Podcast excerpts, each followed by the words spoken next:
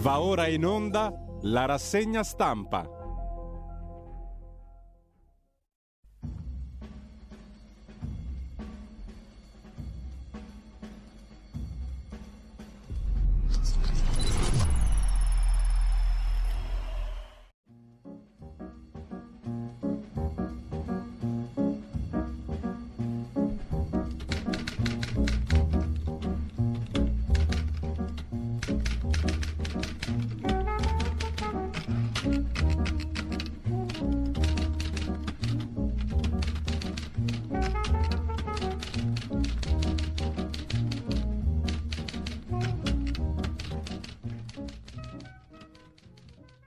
Cordiale buongiorno a tutte le ascoltatrici e a tutti gli ascoltatori da Giulio Cainarca. Ben trovati all'appuntamento con la rassegna stampa martedì 27 febbraio, sono le 7.31, come sempre radiolibertà.net, pagina Facebook di Radio Libertà, così avete sott'occhio tutto quello che va in onda nel corso della giornata.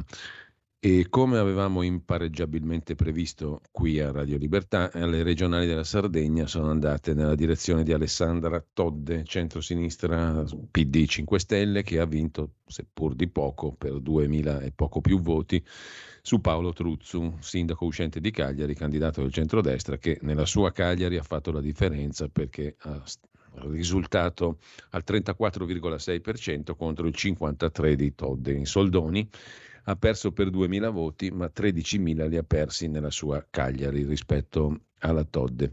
Di questo si parla ampiamente quest'oggi e l'apertura dell'ANSA è naturalmente sulle regionali. Il risultato finale, quando mancano ancora una ventina di sezioni da scrutinare, sono andate a rilentissimo le operazioni di scrutinio in Sardegna, vede Paolo Truzzo al 45%, Alessandra Todde, nuova presidente, la prima presidente donna della Sardegna, al 45,3%, l'ex presidente Renato Soru all'8,7%, Lucia Chessa indipendente 1%.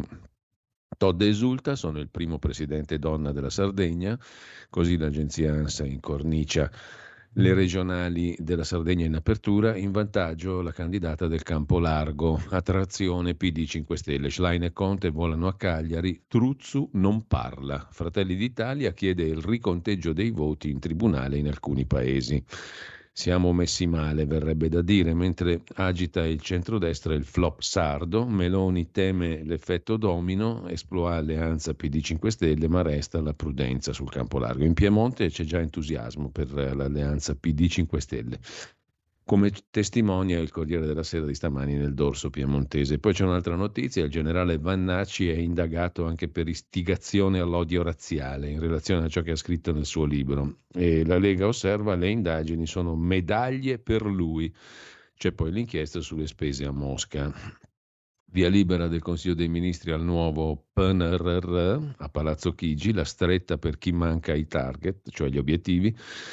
E sempre dal primo piano dell'agenzia ANSA è morto Ernesto Assante, storica firma di Repubblica, punto di riferimento del giornalismo musicale, era nato a Napoli nel 1958, aveva soltanto 66 anni.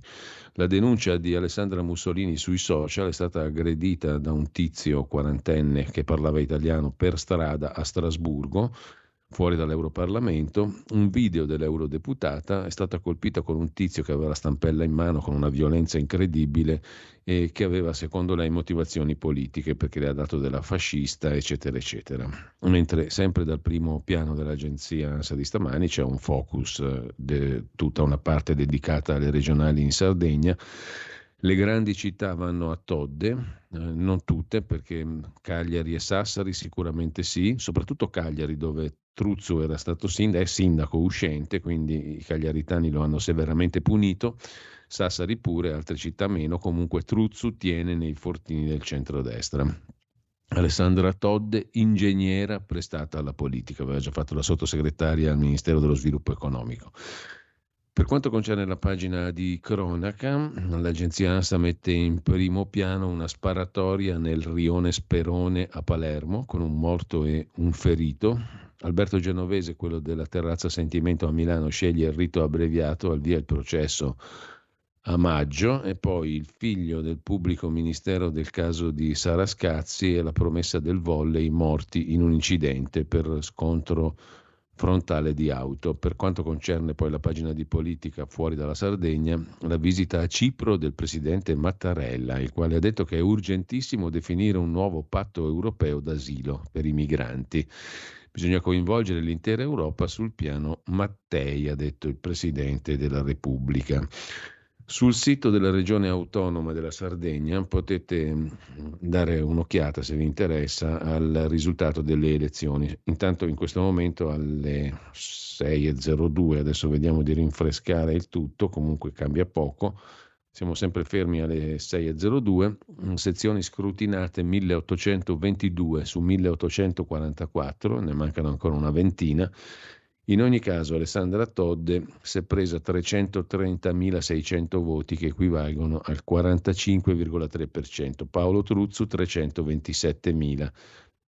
327.695, 330.619, insomma 3.000 voti ballano tra Todde e Truzzu che si ferma al 45%. Per quanto riguarda poi il voto di lista, all'interno dei vari raggruppamenti, i 5 Stelle sono al 7,8%, il Partito Democratico al 13,8%, per quanto riguarda il campo del centrodestra, i riformatori sardi, qualcuno li conosce, punto di domanda, sono al 7,1%, la Lega è riprecipitata al 3,8% quasi a livelli dell'UDC Sardegna 2,8%, il Partito Sardo d'Azione al 5,4%, Forza Italia al 6,3%. Anche Sardegna al centro supera la Lega con il 5,4%, così come Alleanza Sardegna 4,1%, primo partito dell'isola e del centrodestra ovviamente Fratelli d'Italia con il 13,4%. 6%, no? il primo partito dell'isola, mi correggo, mm, contrariamente a quello che scrivono anche alcuni quotidiani non aggiornati ovviamente all'ultimo, è il Partito Democratico. Il Partito Democratico al 13,8%, i Fratelli d'Italia al 13,6%. Per quanto riguarda poi i risultati per comune potete sbizzarrirvi le preferenze, ma questo è il dato di sintesi. Quanto al generale Vannacci, l'agenzia ANSA mette in primo piano la vicenda, non solo le presunte spese pazze, quando era detto militare italiano a Mosca, spese pazze, insomma, si fa per dire perché pare robetta, ma comunque al di là di questo, per il generale Vannacci sembrano profilarsi nuove grane giudiziarie, qua siamo nel campo dei reati di opinione, legati al libro che lo ha reso famoso, Il mondo al contrario. La Procura di Roma ha iscritto il generale nel registro indagati per l'accusa di istigazione all'odio razziale. Il procedimento è stato avviato sulla base di denunce depositate da associazioni facilmente identificabili, anzi chiare e nette, chi lo ha denunciato. Sotto la lente degli inquirenti sono finite una serie di affermazioni presenti nel libro, diventato un caso con più di 200.000 copie vendute, un successo editoriale che ha portato Vannacci a un nuovo libro.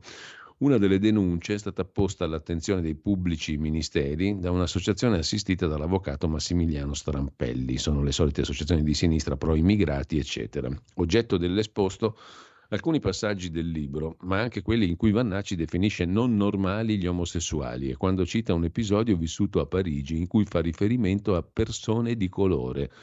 Ho scritto un libro nel quale ho manifestato opinioni, forse per qualcuno criticabili, ma rimangono opinioni. Credo, commenta il generale Vannacci, che nel 2023 le opinioni si combattono con le argomentazioni e non con la censura o i tribunali. L'avvocato di Vannacci, Giorgio Carta, ironizza. L'unica istigazione fatta è alla riflessione e alla lettura, nessuna istigazione all'odio. Anche Galileo Galilei, aggiunge l'avvocato Carta, niente po' di meno, è stato processato per le sue idee, ma 300 anni dopo è stato assolto. Quindi fra 300 anni Vannacci potrà sedere tranquillamente al Parlamento europeo senza macchia. Speriamo per dati anagrafici di risolvere prima però questa vicenda, dice l'avvocato Carta carta. Per l'altro avvocato, perché ne ha due che lo difende, l'avvocato Massimiliano Manzo, Vannacci mai nel libro sostiene che una razza sia superiore a un'altra, ma semplicemente si limita a criticare un eccessivo multiculturalismo che alcune volte può causare problematiche serie. In ogni caso, scrive l'agenzia ANSA, questa è un'altra tegola per il generale dopo il procedimento avviato dalla magistratura ordinaria in cui si contesta la truffa sulle spese a Mosca, che viaggia in parallelo con quello avviato dalla Procura militare. Fascicoli aperti dopo un'ispezione dello Stato Maggiore della difesa, un'attività che potrebbe finire anche davanti alla Corte dei Conti per danno erariale. La notizia di reato è stata trasmessa 20 giorni fa riguarda l'indennità di servizio per i familiari percepite illecitamente, moglie e figlie, che non sarebbero state a Mosca quindi il generale non poteva incassare, una spesa di 9.000 euro legata all'auto di servizio non autorizzata e rimborsi per eventi e cene che non si sarebbero svolti. Il periodo preso in esame è quello tra il febbraio 21 e il maggio del 22. Così l'agenzia ANSA.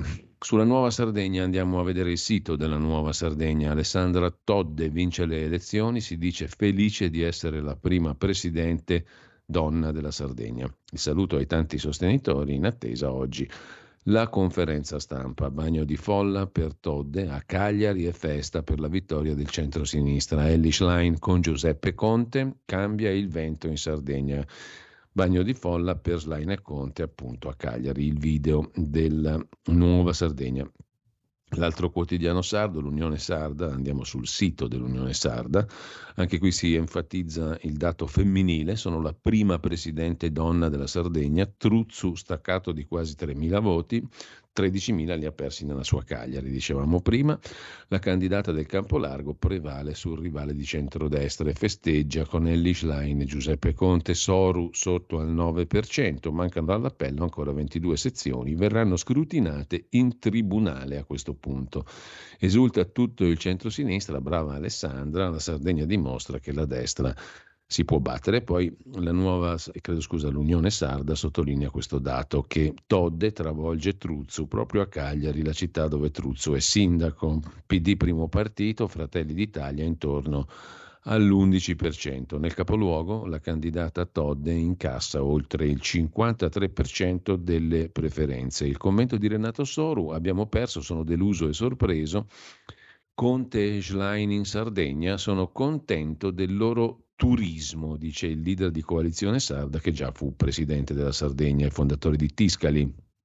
Auguri affettuosi ad Alessandra Todde perché possa superare il malgoverno di questi cinque anni. Il flop dei dati ufficiali della regione, con polemica, sistema bloccante, lento, risultati caricati a mano, a dieci ore dall'inizio dello spoglio, numeri molto lontani dalla definizione, ecco le ragioni dei ritardi del sistema eh, del conto dei conteggi in Sardegna, così l'Unione Sarda. Per quanto concerne il Vannacci, invece, ci sono un paio di articoli che vi cito subito prima di andare alle prime pagine dei giornali. Sul Corriere della Sera, che già aveva sparato in prima pagina l'indagine militare amministrativa e della Corte dei Conti e anche penale sulle spese in Russia, oggi c'è il focus invece sull'istigazione all'odio razziale. Il generale Vannacci è indagato dalla Procura di Roma per istigazione all'odio razziale. Il fascicolo si muove parallelamente a quello che vede il 55enne ex comandante della brigata Folgore già accusato di truffa dalla stessa procura ordinaria e da quella militare.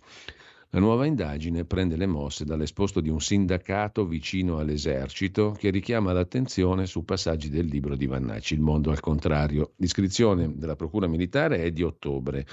La trasmissione alla Procura ordinaria di Roma risale sostanzialmente a poco dopo ottobre. Ho manifestato opinioni, per qualcuno criticabili, ma rimangono tali, dice il generale Vannacci, candidato in pectore della Lega, che lo difende. Queste indagini sono come medaglie. Se abbiamo italiani dagli occhi a mandorla, se anche Paola Egonu, la pallavolista, è italiana di cittadinanza e i suoi tratti somatici non rappresentano l'italianità, è una delle frasi sottolineate dal segretario generale del sindacato militari, Luca Marco Comellini. Al di là del contenuto, l'esposto di Comellini evidenzia come nelle forze armate prestino servizio molti italiani di altre etnie, facendone derivare l'istigazione di militari a violare le leggi e altri reati, compreso quello di diffamazione militare pluriaggravata. E poi ancora, se pianto una matita nella giugulare del ceffo che mi aggredisce ammazzandolo, perché dovrei rischiare di essere condannato per eccesso colposo di legittima difesa? Oppure dobbiamo ricorrere a un idioma straniero e chiamarli gay, perché pederasta, invertito e una sequela di offese con variazioni dialettali sono ormai termini da tribunale. Aveva scritto il Vannacci, frasi già condannate dall'esercito come opinioni personali. Nel passaggio alla Procura di Roma, l'esposto, affidato al pubblico ministero Erminio Amelio, ha preso l'intestazione di istigazione all'odio razziale, che così racchiude tutte le discriminazioni. L'unica istigazione è alla riflessione, dice l'avvocato di Vannacci Giorgio Carta, che scomoda anche Galileo, come abbiamo visto. A carico di Vannacci ci sono contestazioni di truffa e via dicendo, quelle in Russia. Così il Corriere della Sera. Sul giornale si occupa della questione Gian Michalessin. Adesso per i magistrati Vannacci è pure razzista. La Procura di Roma indaga per istigazione all'odio. Le opinioni non si combattono in tribunale, dice il generale Roberto Vannacci, che commenta la decisione della Procura di Roma di aprire l'inchiesta su di lui per istigazione all'odio razziale in merito al suo libro, Il mondo al contrario. Chi ha letto il libro sa che non vi è alcuna istigazione. Le idee e le opinioni si combattono con le argomentazioni, dice Vannacci. Difficile dargli torto, scrive Gian Michalessin. Chi lo ha denunciato, nella migliore delle ipotesi, non ha letto il suo libro o non ha capito quanto ci sia scritto. Nella peggiore vuol punire un militare che ha espresso idee diverse. Ma se questo è l'intento, il concetto di giustizia di chi l'ha denunciato è peggiore delle idee espresse nel libro scrive Michalessin. Anche per questo c'è da augurarsi che la denuncia non vada lontano. Sarebbe triste constatare che si possono usare codici e tribunali per punire un ufficiale, colpevole solo di aver messo nero su bianco le proprie opinioni e rispettando peraltro i codici militari, cioè il divieto di divulgare o commentare attività legate al servizio militare. Ieri il generale è stato convocato negli uffici della Digos a Roma e gli è stato chiesto di indicare un domicilio dove ricevere atti per il reato di istigazione all'odio razziale. L'inchiesta nasce da esposti presentati da associazioni di sinistra. Si tratta di una denuncia, il Corriere in realtà parla di un sindacato militare, in ogni caso è una denuncia di parte il cui obiettivo è colpire un militare colpevole di aver espresso un pensiero politicamente scorretto, scrive Gian Michalessin, c'è un altro articolo sul giornale in forma di retroscena di Matteo Carnieletto, quello strappo tra il Ministero e le Forze Armate dopo il successo del mondo al contrario. Ci sono voci di vendette e dossier dagli ambienti militari dietro le inchieste su Vannacci, ma nei quattro filoni non si troverà nulla se non criticità e anomalie. Le manovre per screditarlo iniziano dopo la nomina a capo di Stato Maggiore. Il procedimento disciplinare dopo la pubblicazione del pamphlet da 230.000 copie. Quando la scorsa estate Vannacci dà alle stampe il libro, Il mondo al contrario, fa sprofondare i vertici di Forze Armate e Difesa nel caos. Nel libro del generale sono presenti alcuni brani scabrosi, scritti senza informare la linea gerarchica, quella di Vannacci, può essere letta come una vendetta per essere stato messo a capo dell'Istituto Geografico Militare dopo una vita in prima linea o il tentativo di provare la strada della politica, scrive il giornale. Intanto, a proposito di Lega che difende Vannacci, c'è una miccia accesa a Treviso, la Liga è sulle barricate, cambiamo il segretario, così sul Corriere del Veneto di stamani. A Treviso è nata la Liga, Treviso è il cuore dello Zaia Stan, Treviso ha contribuito all'affossamento della candidatura di Roberto Marcato alla segreteria regionale. A Treviso, sabato scorso, l'assemblea di oltre 500 militanti ha ruggito serve un nuovo segretario federale. Salvini ha il fiato corto, pur senza mai nominarlo. C'è chi ha chiesto una nuova linea politica, come Federico Caner. L'assessore regionale ha detto in assemblea si deve togliere il nome di Salvini dal simbolo. Risentito ieri Caner si è limitato a ciò che dovevo dire, l'ho detto in assemblea. Luca Zaia ha acceso la miccia con una frase che è stata derubricata a battuta. In realtà Zaia ha detto mi piaceva di più la Lega Nord, anzi la Liga. Spero che la Lega diventi sempre più un partito Labour alla Tony Blair, non esattamente un punto di riferimento delle destre europee. A proposito di indagini, poi andiamo alle prime pagine, anche la cooperativa della moglie dell'onorevole con gli stivali su Maoro è, è indagata pure dall'antifrode dell'Unione Europea. Stando ai verbali, la suocera e la moglie del deputato con gli stivali vanno a processo per le condizioni in 33 centri per l'accoglienza di immigrati. Ospiti violenti rifiutavano il riso italiano e quindi li menavamo. Bruxelles nel mirino tre immobili e gli affitti in famiglia. Anche l'ufficio dell'Unione Europea per la lotta antifrode, OLAF, ora indaga sulle cooperative Caribou, Consorzio AID e Jumbo Africa, riconducibili alla famiglia della moglie dell'onorevole Abubakar Sumahoro. La richiesta di collaborazione, giunta il 21 novembre scorso al nucleo di Polizia Economico-Finanziaria della Guardia di Finanza di Latina dagli uffici europei dell'OLAF, e agli atti dell'inchiesta della Procura per frode pubbliche forniture, bancarotta fraudolenta patrimoniale, autoriciclaggio. Con al centro la suocera del parlamentare e la moglie. Sumaoro è estraneo all'inchiesta, scrive. In questo caso il fatto quotidiano. Per quanto riguarda la Sardegna, vi segnalo dall'online il pezzo di Federico Punzi su Atlantico Quotidiano Niente di nuovo dalle urne in Sardegna, suicidio centrodestra. Il centrodestra sbaglia candidato come a Roma, come a Milano per eh, l'elezione del sindaco di Roma e Milano, ma è ancora in salute per ora. Buona la prima del campo largo di Schlein, ma a trazione grillina. Ora c'è da scommettere che le opposizioni e la stampa progressista si scateneranno per attribuire un valore nazionale al voto, scrive Punzi. Sul sussidiario.net, sotto lo pseudonimo di Edmond Dantes, c'è un focus sulle elezioni in Sardegna, i numeri che svelano chi ha fatto perdere Truzzu e vincere Todde. Va forte la narrazione che Truzzu abbia perso le elezioni in Sardegna a causa del voto disgiunto. Falso. Prima di ogni commento è necessario far parlare i numeri. Come mai Truzzu, candidato di Meloni, ha perso per poche migliaia di voti contro Todd e 5 Stelle PD? A destra, ieri notte, sono andate in scena riunioni fiume per trovare le prove su chi sia stato il traditore che ha fatto perdere il centrodestra. Una nostra fonte, presente nella sede romana, scrive il sussidiario.net, ci racconta che sono volati paroloni grossi e accuse. Nessuno si è voluto assumere la responsabilità della sconfitta o attribuirla a Meloni.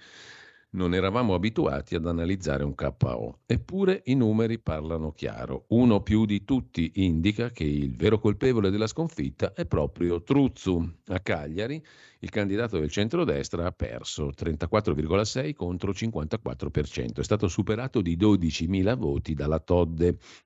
Nonostante la scoppola a casa sua, Todde ha solo 3.600 preferenze incolmabili di vantaggio sul suo avversario. Potremmo fermarci a questi pochi numeri.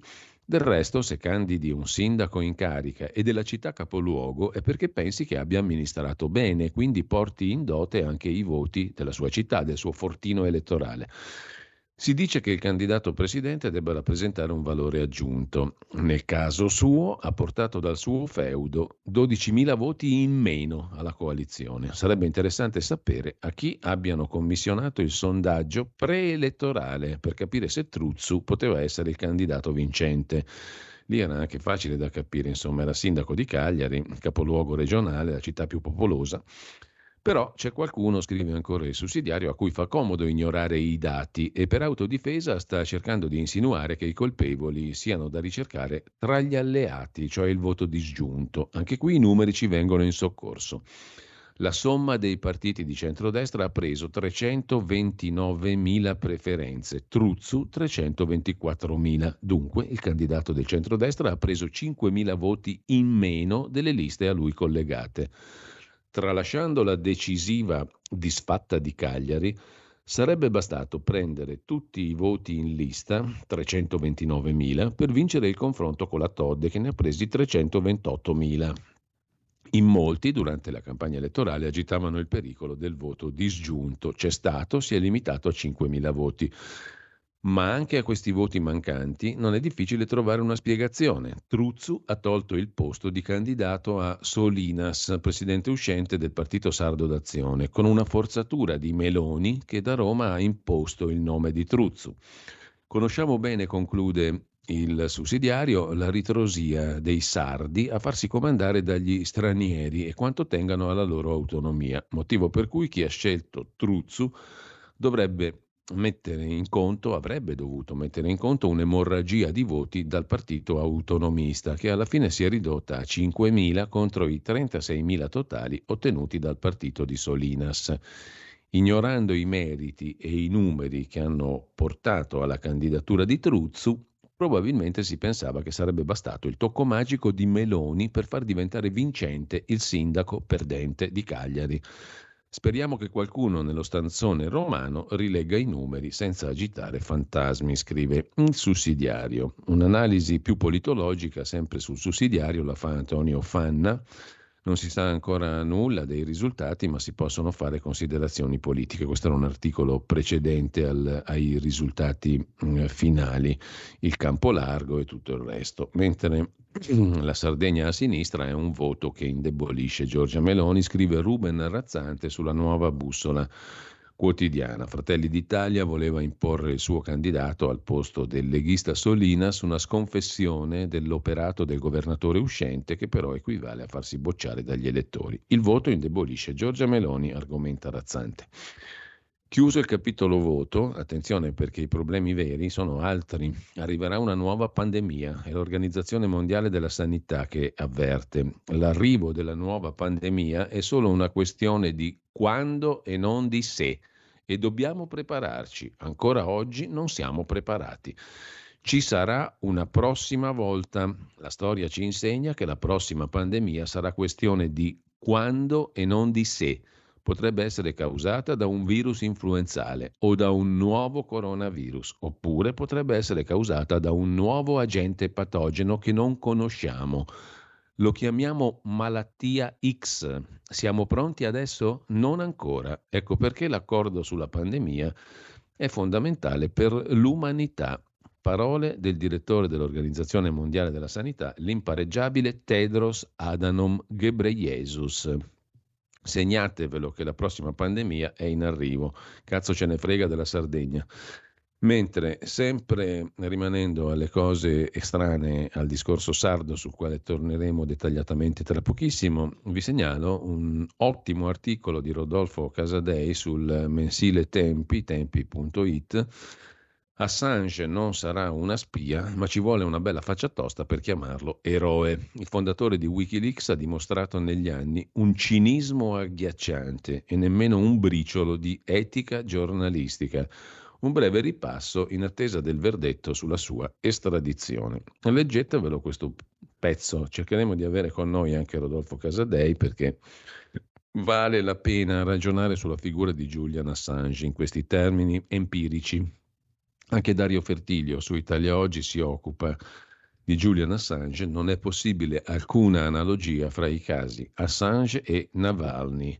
Nel caso Assange, spionaggio. Nel caso Navalny, contestazione. Anche questo è un bell'articolo, molto empirico anch'esso, a pagina 2 di Italia Oggi.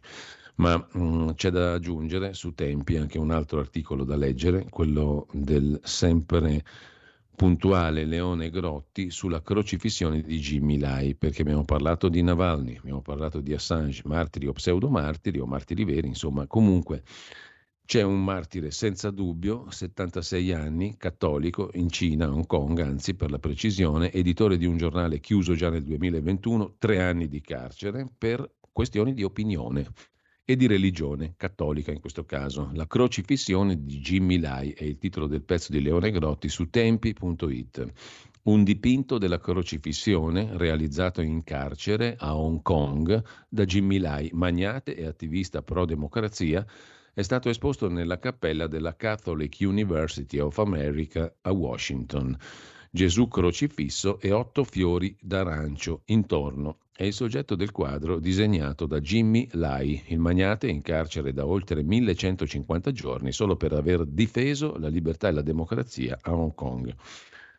Andiamo adesso ai quotidiani di oggi, mm, dopo la pausa, perché sono già le 7.59, ergo mm, noi ci fermiamo un attimo e ascoltiamo anche il primo brano musicale di oggi. Chissà dove ci porta il calendario musicale del 27 febbraio. Porta con te ovunque Radio Libertà. Scarica la app per smartphone o tablet dal tuo store o dal sito radiolibertà.net. Cosa aspetti?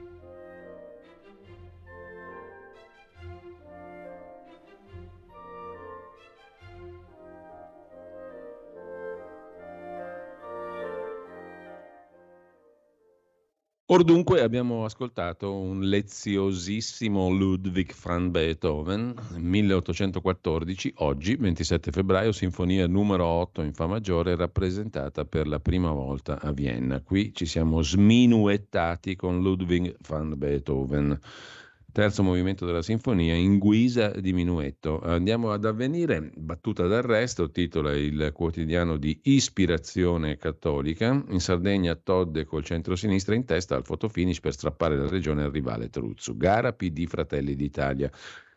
Il PD è il secondo, il primo partito dell'isola, 13,8 contro 13,6% dei Fratelli d'Italia. Meloni e Piantedosi fanno quadrato intorno alle forze dell'ordine, i manganelli in casi isolati. C'è il diritto di manifestare, ma una manganellata ogni tanto non fa male, diciamo così.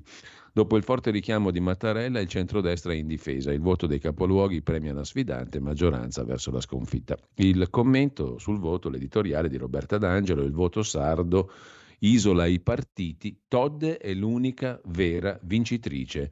Il risultato del match consumato in Sardegna con uno spoglio stillicidio, tutt'altro che nuovo sull'isola. Cinque anni fa ci volle un mese per proclamare il vincitore in Sardegna il risultato va letto non solo come una competizione tra schieramenti, ma dentro gli schieramenti, complice il voto disgiunto che consente di esprimere preferenza per un candidato presidente a un partito diverso da quelli che lo sostengono, anche di non optare per alcun partito, a beneficiarne soprattutto Todd. Todd è l'unica vera vincitrice.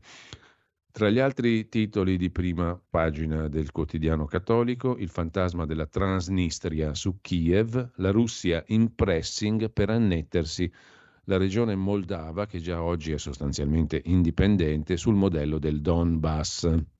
E poi ancora Africa, in chiese e moschee, le stragi dei jihadisti coranici che scuotono il Burkina Faso fedeli presi di mira in Burkina Faso. Sono state colpite una moschea e una chiesa cattolica in poche ore. Al momento non ci sono state rivendicazioni politiche sugli attacchi. La notizia dell'attentato alla comunità cattolica del villaggio di Essakane, regione del Sahel, è stata confermata dalla diocesi locale. Al contempo, nel sud-est del Burkina Faso, anche una moschea è stata attaccata e decine di persone uccise. Si parla di almeno 15 fedeli uccisi durante la celebrazione della messa a Essakane. La violenza nel villaggio è stata definita attacco terroristico dal vicario generale della diocesi cattolica. La matrice religiosa però è da escludere, scrive Avvenire. Al centro vi è il controllo del territorio e delle risorse da parte dei gruppi terroristi jihadisti che seminano odio e distruzione da anni in tutta la regione, così avvenire. Andiamo al Corriere della Sera, naturalmente l'apertura è sulla Sardegna, sorpresa Todde, colpo al centro-destra, prima presidente donna, alta tensione nella maggioranza, scontro sui ritardi nello spoglio, peso del voto disgiunto, nella notte arrivano Conte e Schlein. La manager 5 Stelle che ha saputo riaprire una gara. Retroscena, Meloni a pranzo avverte Salvini. Niente dispetti. Un eccesso di certezze è il titolo del ponderoso con la N, commento di Massimo Franco. non sarà un, anche pensoso con la S, eh, mi raccomando con la S, non sarà un risultato di rilievo nazionale, ma il segnale è inequivocabile, scrive il pensoso con la S in mezzo Massimo Franco. Per la prima volta da quando ha vinto le politiche, settembre 22, la destra è sconfitta, oltretutto da un cartello PD 5 Stelle più AVS, Alleanza Verdi Sinistra e a guida grillina. Politicamente Meloni perde più degli alleati. È stata la Premier a scegliere, a imporre anzi, il proprio candidato, liquidando il governatore uscente della Sardegna e mobilitando l'intero governo con presenza massiccia nella campagna elettorale. Il ritorno alla realtà è bruciante, un eccesso di certezze. Mentre cronaca nera in prima pagina sul Corriere, Pifferi era lucida quando la figlia morì di stenti. Secondo la perizia psichiatrica della Corte d'Assise di Milano, Alessia Pifferi, accusata di aver lasciato morire di stenti la figlia di 18 mesi, è capace di intendere e volere. Ora rischia l'ergastolo. Poi c'è la notizia della nuova inchiesta contro Vannacci per odio razziale. E infine strage della funivia del Mottarone, oltre 3 milioni di euro di risarcimento al piccolo Eitan, l'unico sopravvissuto. Quel giorno, 23 maggio 2021, il bambino perse i genitori, il fratellino e due bisnonni. Eitan uscirà quindi dal processo. Andiamo a vedere la prima pagina del Fatto Quotidiano, grande sponsor della Todde dell'Alleanza 5 Stelle PD. Vedremo subito il commento di Marco Travaglio. Comunque, aria nuova in Sardegna. Todde azzoppa le destere. Meloni primo alto là. Conteggi scandalosi, ma nella notte la 5 Stelle è avanti. Spoglio non definitivo, le ultime sezioni verranno scrutinate in tribunale, comunque la candidata PD 5 Stelle è prima. Lega e Terzo Polo, KO, Fratelli d'Italia accusa Salvini. Poi c'è la questione dei manganelli, una deriva anarchica per usare i manganelli, questa è la giustificazione, l'alibi, il governo delira, Firenze indaga e poi andiamo a Berlino con la frase sopra la testata. Vince l'Orso d'Oro, il film di quattro attivisti israeliani e palestinesi. Il regista ebreo denuncia i massacri a Gaza, scatta l'accusa, è un antisemita. Gali Docet, scrive il fatto. In prima pagina moglie e suocera di Suma Oro, si indaga anche da parte dell'antifrode europea. I migranti sporcano, dicevano questi antirazzisti dalla pelle nera. Sempre dalla prima pagina del Fatto Quotidiano, poi il commento del direttore Marco Travaglio. Siccome la Sardegna è stata retrocessa all'età dei nuraghe da una classe dirigente indecente che si spera verrà spazzata via in giornata, Memorabile la legge regionale che impone lo scrutinio entro e non oltre le ore 19 che a metà giornata la regione dichiara meramente indicativa per dare l'utilità di dare più poteri alle regioni. Poi comunque scriviamo senza i dati definitivi ma alcune cose le sappiamo già.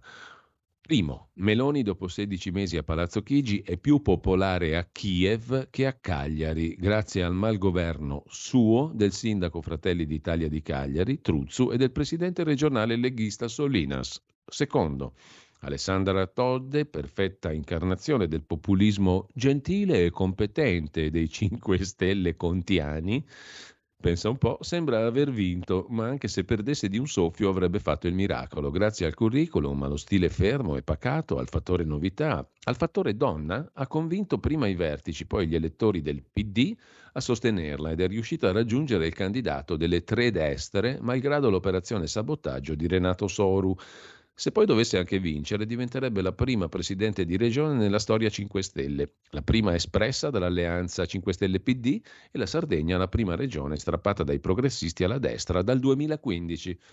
Terzo, il terzo polo arriva terzo, ma solo perché correvano in tre. Il famoso centro piace tanto alla gente che piace, ai giornaloni, ma non esiste nella realtà, sempre che si possa chiamare centro l'ammucchiata Soru Calenda Rifondazione e una lista filo Hamas, pur di far perdere i progressisti. 4.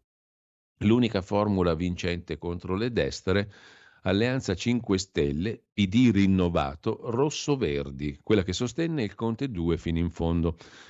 5. Oltre al buon ricordo lasciato come Premier, l'arma segreta di Conte è il fatto di essere il leader più sottovalutato del mondo. 6 E conclude Travaglio, dopo le fumisterie e le ambiguità sui temi più caldi per tenere insieme i vari PD, Schlein dimostra che quando compie una scelta netta la azzecca, quella di scaricare i Soru e gli Zedda, che hanno fatto il loro tempo, e puntare sulla fresca Todde. Il che non vuol dire che ora PD e 5 Stelle devono andare insieme ovunque. Dipenderà dalla carica di novità dei candidati, perché è sull'asse nuovo-vecchio, non destra-centro-sinistra, né tantomeno moderatismo-estremismo o riformismo-populismo che gli italiani giudicano e votano, ma si sa, non c'è peggior sardo di chi non vuol sentire, scrive Marco Travaglio sul Fatto Quotidiano. Andiamo adesso a vedere Libero e la Verità, come la mettono. Libero apre con eh, una sveglia al centro-destra.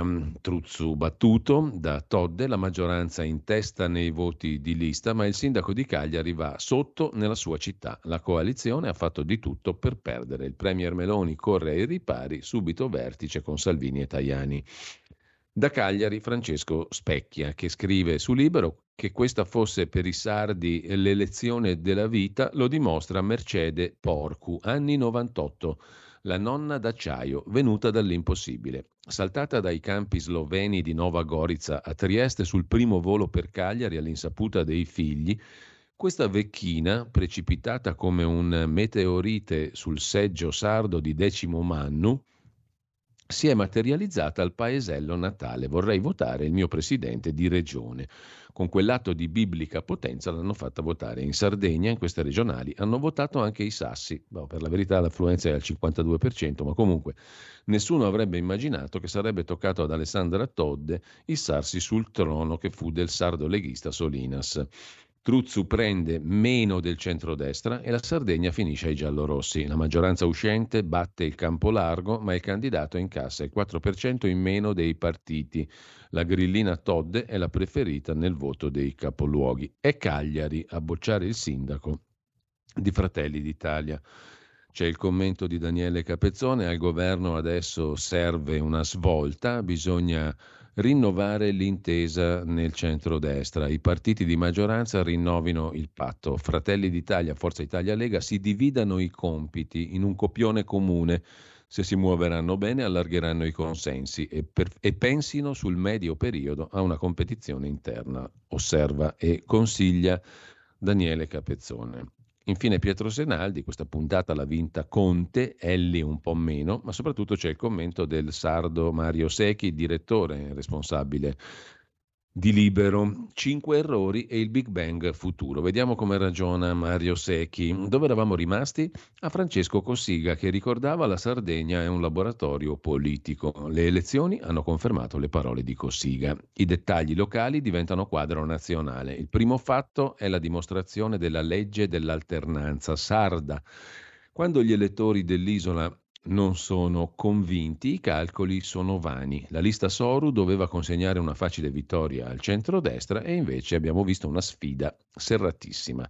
Secondo fatto, conseguenza del primo, Paolo Truzzu bocciato a Cagliari, il capoluogo di cui era sindaco, ha preso meno voti della coalizione. Doveva essere una corsa in scioltezza e invece Terzo punto, un passaggio di logica politica. La scelta del candidato di centrodestra è stata sbagliata. Errore nel metodo, nell'analisi, nella qualità della scelta. Quarto elemento, che discende dal terzo, la candidatura di Truzzu è il primo vero errore di valutazione fatto da Giorgia Meloni. Quinto punto, un bagliore del futuro. L'arrivo di Meloni a Palazzo Chigi ha innescato una semplificazione della mappa politica. La sua guida favorisce il modello bipolare. La riforma del premierato va in questo senso. La conseguenza è che il campo largo è destinato a saldarsi, nonostante Schlein e Conte, divisi hanno perso le politiche, insieme hanno corso bene in Sardegna. Insomma, conclude Secchi, siamo all'inizio di un Big Bang, ci sarà un consolidamento della mappa politica che passerà per le elezioni europee fino ad atterrare nel voto nazionale, quando ci sarà. I cicli politici sono accelerati, gli anni passano veloci, il centrodestra dovrà trovare un assetto diverso da quello che abbiamo visto finora. Gli elettori hanno suonato la sveglia, così Mario Secchi su Libero, nuova indagine su Vannacci, anche in prima pagina su Libero, e poi Nelle nostre università, scrive Giordano Bruno Guerri, l'italiano sta sparendo. L'allarme della Crusca in una lettera all'Ateneo di Bologna. Sono le 8.15, tra poco alle 8.17 il diritto rovescio del direttore di Italia Oggi, Pierluigi Magnaschi. Non facciamo in tempo, facciamo velocissimamente in tempo a vedere anche la prima pagina di Italia Oggi, ci arriviamo al volo. Isola Felice è il titolo del manifesto, il quotidiano comunista, mentre il quotidiano Italia Oggi apre con la patente appunti nei cantieri, con un punteggio iniziale di 30 punti decurtati in presenza di violazioni e infortuni e riacquistabili con la frequenza di corsi di formazione. Una patente a crediti, punteggio iniziale 30, ma ne bastano 15 per operare, decurtati in presenza di violazioni e infortuni. Una morte, meno 20 crediti, riacquistabili dopo corsi di formazione. Obbligatorio il DURC, il DVR, documento valutazione rischi, e il DURF, documento unico regolarità fiscale. Così la bozza di decreto legge approvato ieri dal Consiglio dei Ministri per regolamentare le attività dei cantieri anche dopo la strage di Firenze. Intanto gli italiani sono contro l'esercito europeo, ma il 22% degli intervistati non conosce affatto il tema. Infine, 10 secondi basteranno per un bonifico per imprese e cittadini europei gratuiti, bonifici istantanei per tutti. Il Consiglio dell'Unione Europea ha adottato il regolamento che obbliga a rendere disponibili pagamenti istantanei in euro per tutti i consumatori e le imprese nell'Unione Europea. Il regolamento consente alle persone di trasferire denaro entro 10 secondi in qualsiasi momento della giornata, anche fuori dagli orari d'ufficio, non solo nel Paese ma anche verso un altro Stato dell'Unione Europea. Con questo ci fermiamo su Italia Oggi, il diritto rovescio lo ascoltiamo mm, tra pochissimo direttamente dalla voce in audio-video del direttore Pierluigi Magnaschi e poi abbiamo il nostro qui Parlamento Senato alle 8.20 circa. Sono passati due anni dall'invasione dell'Ucraina da parte della Russia. Nei programmi di Putin doveva trattarsi di una passeggiata di carri armati destinati a conquistare in pochissimi giorni Kiev, deporre e assassinare Zelensky e mettere al suo posto un premier fantoccio di Mosca. Invece il secondo più forte esercito del mondo, quello russo appunto, è stato respinto dagli ucraini anche perché essi avevano avevano già conosciuto l'omicida sopraffazione russa. Gli ucraini ci hanno messo a difendersi per difendersi la loro pelle. Le armi invece le aveva sinora offerte l'Occidente cosciente del pericolo che anch'esso correva. Adesso gli ucraini continuano a metterci la loro pelle mentre gli occidentali non forniscono più le armi necessarie. Mancano non solo i jet ma anche i proiettili. C'è solo da sperare che l'Occidente rinsavisca a suo stesso beneficio.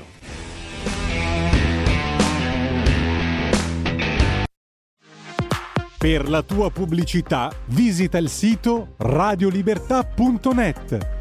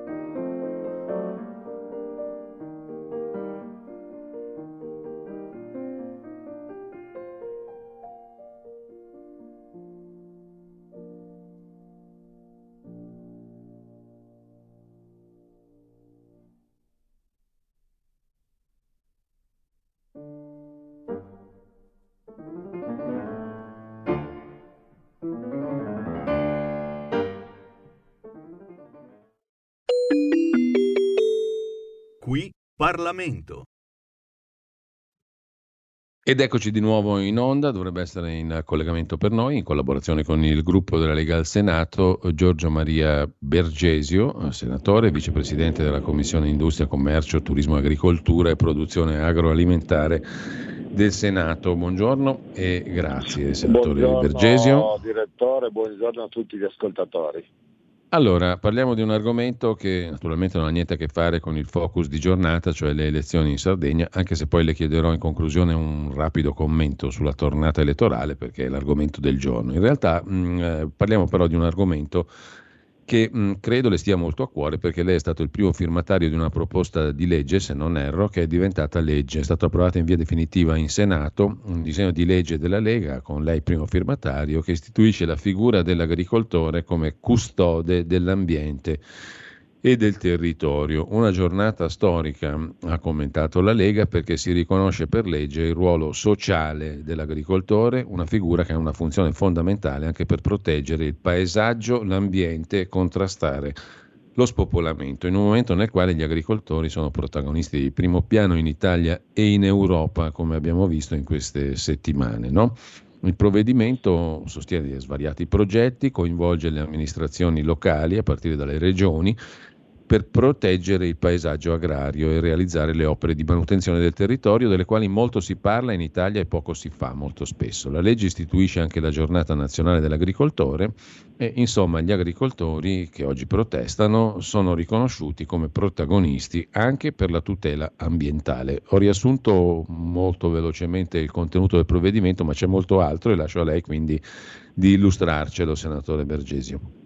Vede, intanto la razza del provvedimento è quella di dare valore a quella che è la figura dell'agricoltore, che oltre a essere un protagonista del prodotto interno lordo, la prima parte della filiera, colui che genera oltre 70 miliardi di fatturato nel nostro paese, è anche colui che non è solo una parte economica, non è solo una parte produttiva, ma è soprattutto una parte che presidia, tutela, tutela l'ambiente, se noi pensiamo a certe realtà, soprattutto dove vivono gli agricoltori. Sono aree anche molto marginali, aree che se non ci fosse l'agricoltore che vive, che lavora, che protegge il bosco, che protegge la natura, non ci sarebbe nessuno, nemmeno a segnalare le problematiche del rischio idrogeologico. Mm. La, L'Europa ha identificato la figura dell'agricoltore molte volte come un nemico dell'ambiente, se pensiamo agli allevamenti, lei pensi al discorso degli allevamenti del nostro paese dove la, la direttiva europea voleva far rientrare allevamenti come le, le, i siti industriali questo non è possibile, cioè non è fattibile, noi abbiamo delle razze autoctone nel nostro paese sono straordinarie. Lei pensi solo alla razza bovina piemontese, con una realtà importante sul Piemonte, dove oltre 1600 famiglie fanno ancora attività di transumanza, di alpeggio, presidio della montagna nel periodo estivo. Noi dobbiamo vedere la figura del dottore in modo completamente diverso. In più, attraverso un percorso innovativo, attraverso questo registro nazionale che si identificano le figure, c'è anche la possibilità poi di eh, demandare, quando si effettuano i decreti legge con misure economiche, a degli incentivi che sono fondamentali. Ma nella visione anche e soprattutto di un altro provvedimento che dovremmo approvare noi eh, dopodomani al Senato, che è quello relativo alla promozione e sviluppo del ricambio generazionale in agricoltura, cioè uomini e donne al di sotto dei 41 anni che svolgono attività agricola, il sostegno, l'aiuto, l'ampliamento aziendale mm-hmm. perché della superficie agricola utilizzata nel nostro paese, che sono 12 milioni di ettari, solo 2 milioni sono coltivati da coloro che hanno meno di 41 anni e questo significa che dobbiamo aiutare e incentivare, se no nei prossimi vent'anni noi perderemo almeno il 30% delle imprese agricole e questo è molto importante. Ecco, senatore, la legge fa riferimento anche alla figura dell'agricoltore, se non sbaglio, come eh, colui che mm, in qualche modo sostiene la salvaguardia dell'ambiente e dell'ecosistema nel rispetto dei principi dell'articolo 9 della Costituzione, cioè l'agricoltore è figura centrale per la tutela del paesaggio, del patrimonio della nazione, ma soprattutto dell'ambiente, della biodiversità, degli ecosistemi anche nell'interesse delle future generazioni, come recita appunto l'articolo 9 della nostra Costituzione. Certo. Questo mi sembra un passo culturalmente importante perché molto spesso invece gli agricoltori vengono accusati di essere coloro che l'ambiente lo sfruttano, no? No, ma guardi, io infatti sono convinto che nessuno ha sottovalutato questa proposta di legge, noi abbiamo svolto un'attività intensa anche e soprattutto di audizione, qui ringrazio il contributo delle associazioni sindacali, associazioni di categoria, quelle che rappresentano proprio eh, gli agricoltori, ma anche e soprattutto tutti i colleghi perché alla fine siamo riusciti a realizzare un percorso nuovo. La cosa più importante è proprio questa, cioè valorizzare la figura dell'agricoltore laddove noi abbiamo anche qui in temi, come diciamo prima, di emissioni, ma anche in tema di coltivazione, in tema di utilizzo delle acque, in tema di gestione di un percorso agricolo completamente diverso che vale nel meccanismo della biodiversità, perché qui il tema della biodiversità è fondamentale. L'agricoltore è il custode della biodiversità. Mm. Addirittura ci sono dei passaggi in Europa che stanno andando avanti dove l'ha proposto il Ministro dell'Agricoltura e bene ha fatto, l'agricoltore custode dell'ambiente e del territorio, ma alcuni lo vedono anche come colui che sia il custode della sicurezza alimentare. E questo è un principio che se ha eh, un, anche un aspetto di, di garanzia soprattutto forte, è anche colui il quale viene identificato come, se noi pensiamo, lei guardi solo questo, quando l'Europa ci ha voluto imporre, ci voleva imporre, che poi ha fatto retromarcia grazie anche e soprattutto alle proteste degli agricoltori di questi giorni, eh, la normativa del divieto dell'uso degli agrofarmaci. Questa sì. è gravissima perché lei lo sa che l'agrofarmaco non è uh, un, uh, un, il pesticida, l'erbicida, non sono coloro che danneggiano la pianta dai coltivi, ma la proteggono, la curano, perché se noi pensiamo che alle infestanti i danni che possono dare per avere poi un frutto non sano e non salubre, questo è il meccanismo, come per l'uomo l'antibiotico, quando si cura eh, da una malattia. Allora, il percorso dell'agrofarmaco, lei pensi che nel nostro paese solo gli agricoltori, gestendo loro il sistema diciamo, di coltivazione, negli ultimi, dal 2019 ad oggi, gli ultimi quattro anni, hanno già ridotto del 19% l'utilizzo dell'agrofarmaco. E lei pensi che se passava la direttiva europea rischiavamo di perdere quasi il 60% della nostra produzione interna. Già importiamo molti prodotti, tanti, perché siamo bravi nell'industria manufatturiera, ma non possiamo permettere di mettere in ginocchio la nostra agricoltura con delle scelte bizzarre. Perciò l'agricoltore è già custode dell'ambiente, campione della biodiversità, se può coltivare in modo sano e salubre lo sta già facendo. Non ha bisogno sicuramente di norme restrittive, ma di essere tutelato, perché non deve passare come colui che inquina, come colui che danneggia la salute delle persone, come colui che non è in grado di gestire perché alla fine utilizza dei prodotti che non devono essere utilizzati. Questo è assolutamente vero. ecco, senatore, questo vale anche per il famoso glifosato della Bayer?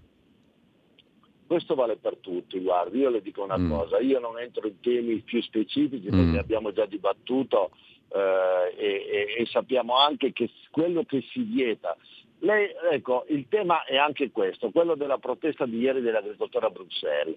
Cioè, noi non possiamo, eh, qui deve valere il principio della reciprocità. Vale per il Mercosur, ma deve valere per il grano canadese, deve valere per tutti. Cioè, noi non possiamo importare o dalla Turchia o da altre parti dei prodotti che hanno utilizzato per coltivarli eh, dei degli agrofarmaci o comunque delle, dei, dei, concimi o, delle, o, o uh, delle, dei, so, de, dei, prodotti da, da utilizzare sulla pianta che sono vietati nel nostro paese e noi dobbiamo importare questi prodotti che poi fanno concorrenza ai nostri agricoltori.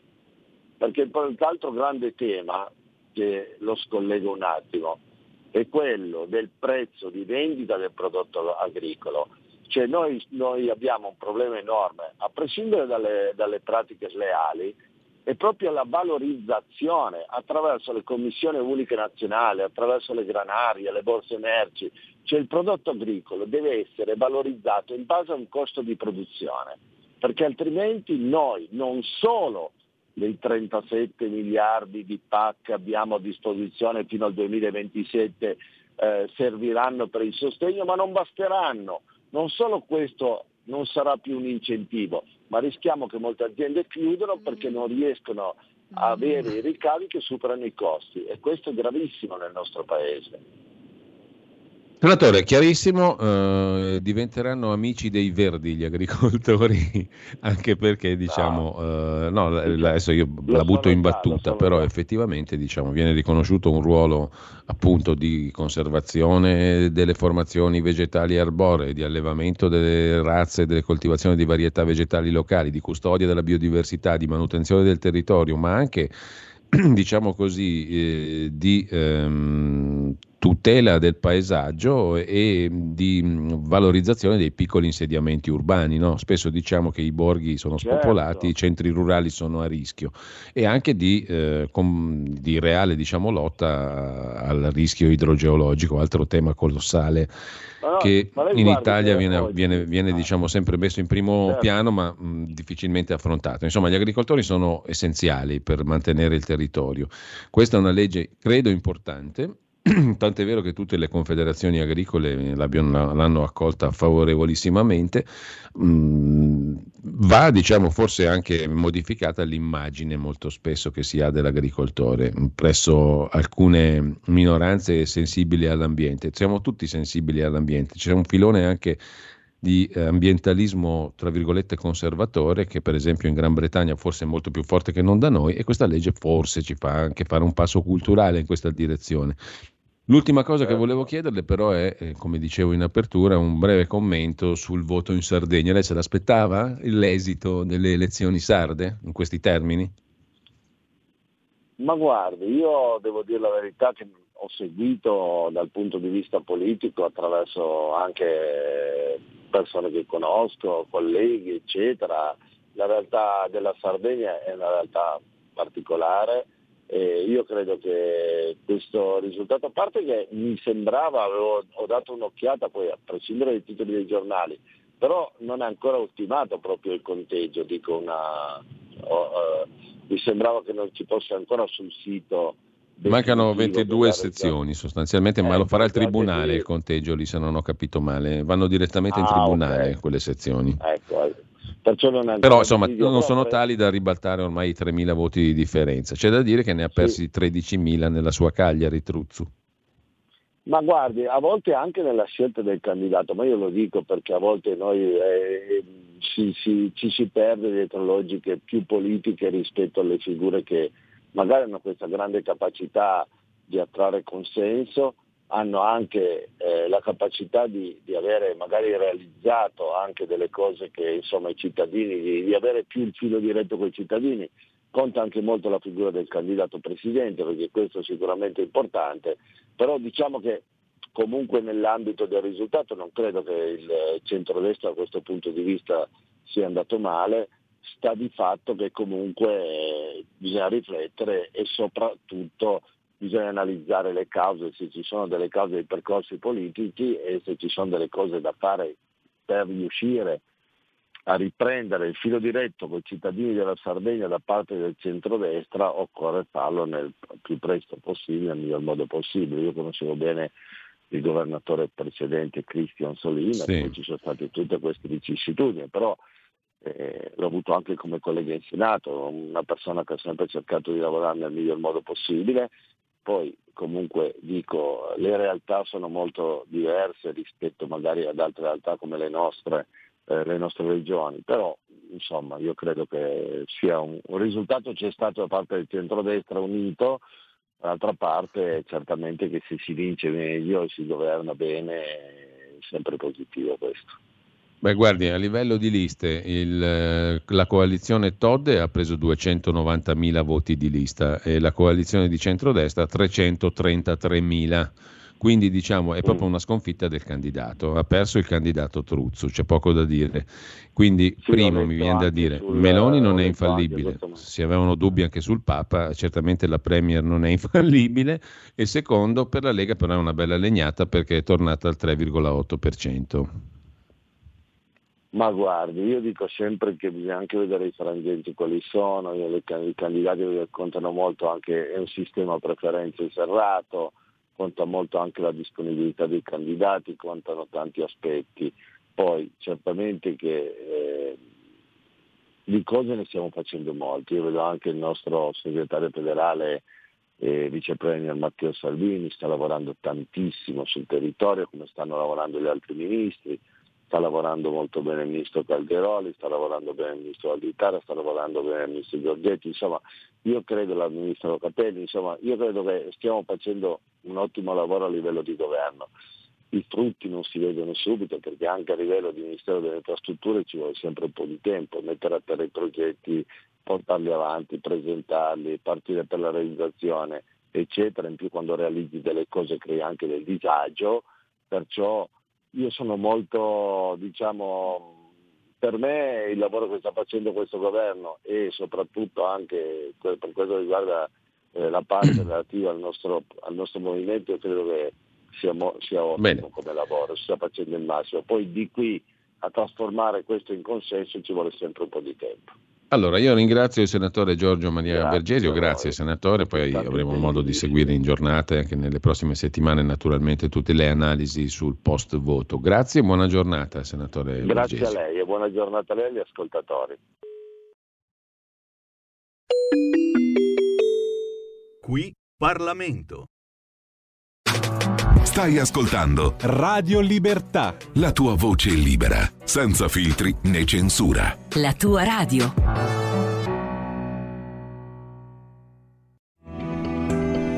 Il meteo.it presenta le previsioni del giorno. La presenza di un vortice ciclonico influenza pesantemente il tempo su buona parte del nostro paese. Al mattino piogge diffuse su tutto il centro-nord, eccezione fatta per Abruzzo e Molise, dove il tempo sarà un po' più asciutto. Neve sulle Alpi dai 1200 metri, sole dominante invece al sud con cieli sereni o poco nuvolosi. Nel pomeriggio poi non sono attese grandi variazioni, ancora precipitazioni diffuse sulle regioni settentrionali e su quelle centrali tirreniche. Andrà meglio altrove. Per ora è tutto da ilmeteo.it dove il fa la differenza. Per tutti i dettagli come sempre c'è la nostra app. Una buona giornata da Alessandra Tropiano. Avete ascoltato le previsioni del giorno. Torniamo subito alla rassegna stampa con il giornale Autogol centrodestra, sconfitta di misura in eh, Sardegna, il voto disgiunto condanna il candidato Truzzu, mea culpa in maggioranza, noi arroganti, Meloni e Salvini distanti, ma i leader giurano non cambia nulla. Così il giornale. Il commento del direttore Alessandro Salluti è una giornata storta, due elezioni. Col centrodestra al governo la democrazia non è in pericolo. In Italia l'alternanza è possibile, il cittadino elettore è sovrano. PD e 5 Stelle hanno ieri vinto, dopo lunga astinenza, un'elezione regionale. Ci spiace per i sardi, ma riconosciamo la legittimità del successo, seppur di misura agevolato dal fatto che il governatore uscente Solinas non è stato esattamente un fuoriclasse. Mi auguro solo che nel centrodestra, che ha preso comunque più voti degli avversari, non inizi lo psicodramma classico del perdente, rancore, ripicche e paure. Le elezioni sono come le partite di calcio, scrive Sallusti, si possono vincere o perdere a prescindere dai valori in campo. È stata una giornata storta, che non pregiudica il cammino, a patto che la si analizzi. Quella sarda è stata una vicenda iniziata male, non poteva che finire così.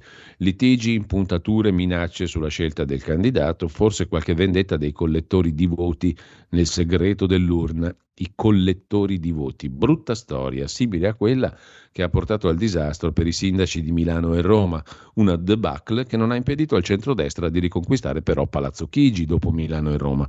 La questione è semplice, il centrodestra può vincere solo se è unito, sereno e su questo i suoi potenziali elettori hanno sensibilità. Se sentono aria di intrighi, divisioni, se ne stanno lontani.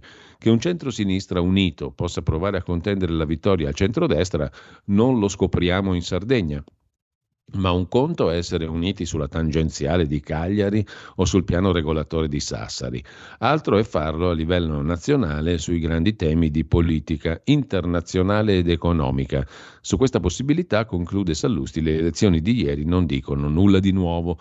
Le divisioni PD 5 Stelle sono tante e tali da lasciare ampio margine di vantaggio alla coalizione di Giorgia Meloni. A lei il compito di tenerla unita, anche in momenti delicati come quello di cui stiamo parlando. Ai suoi soci quello di non indebolirla con iniziative di logoramento che al momento certamente, dicono i numeri e l'aria che tira, non possono portare a un ribaltamento degli equilibri interni.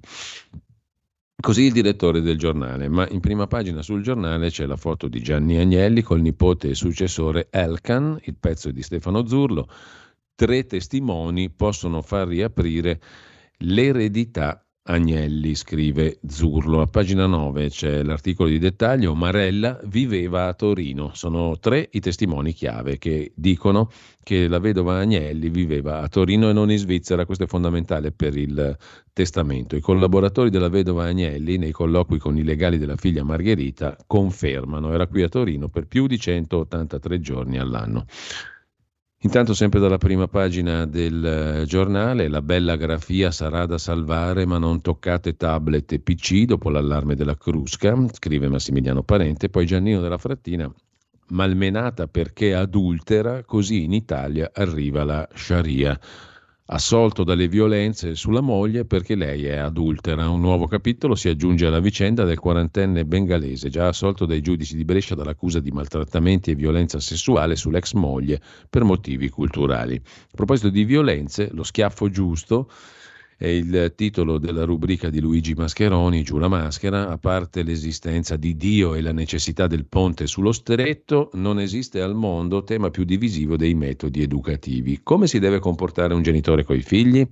Lo sappiamo anche senza bisogno di uno psicoterapeuta che fra lo stile permissivo, autorevole e autoritario in medio stat virtus, poi però in una frazione di secondo deve fare i conti con la realtà. Le reazioni sono diverse. Quando una signora 42enne ha sorpreso la figlia dodicenne a inviare foto erotiche a un ragazzo di 19 anni conosciuto in chat, le ha rifilato due ceffoni, un occhio nero, una ferita al labbro e un processo. Ieri il Tribunale di Roma ha assolto la madre. Per il giudice la donna ha esercitato un diritto e adempiuto a un dovere.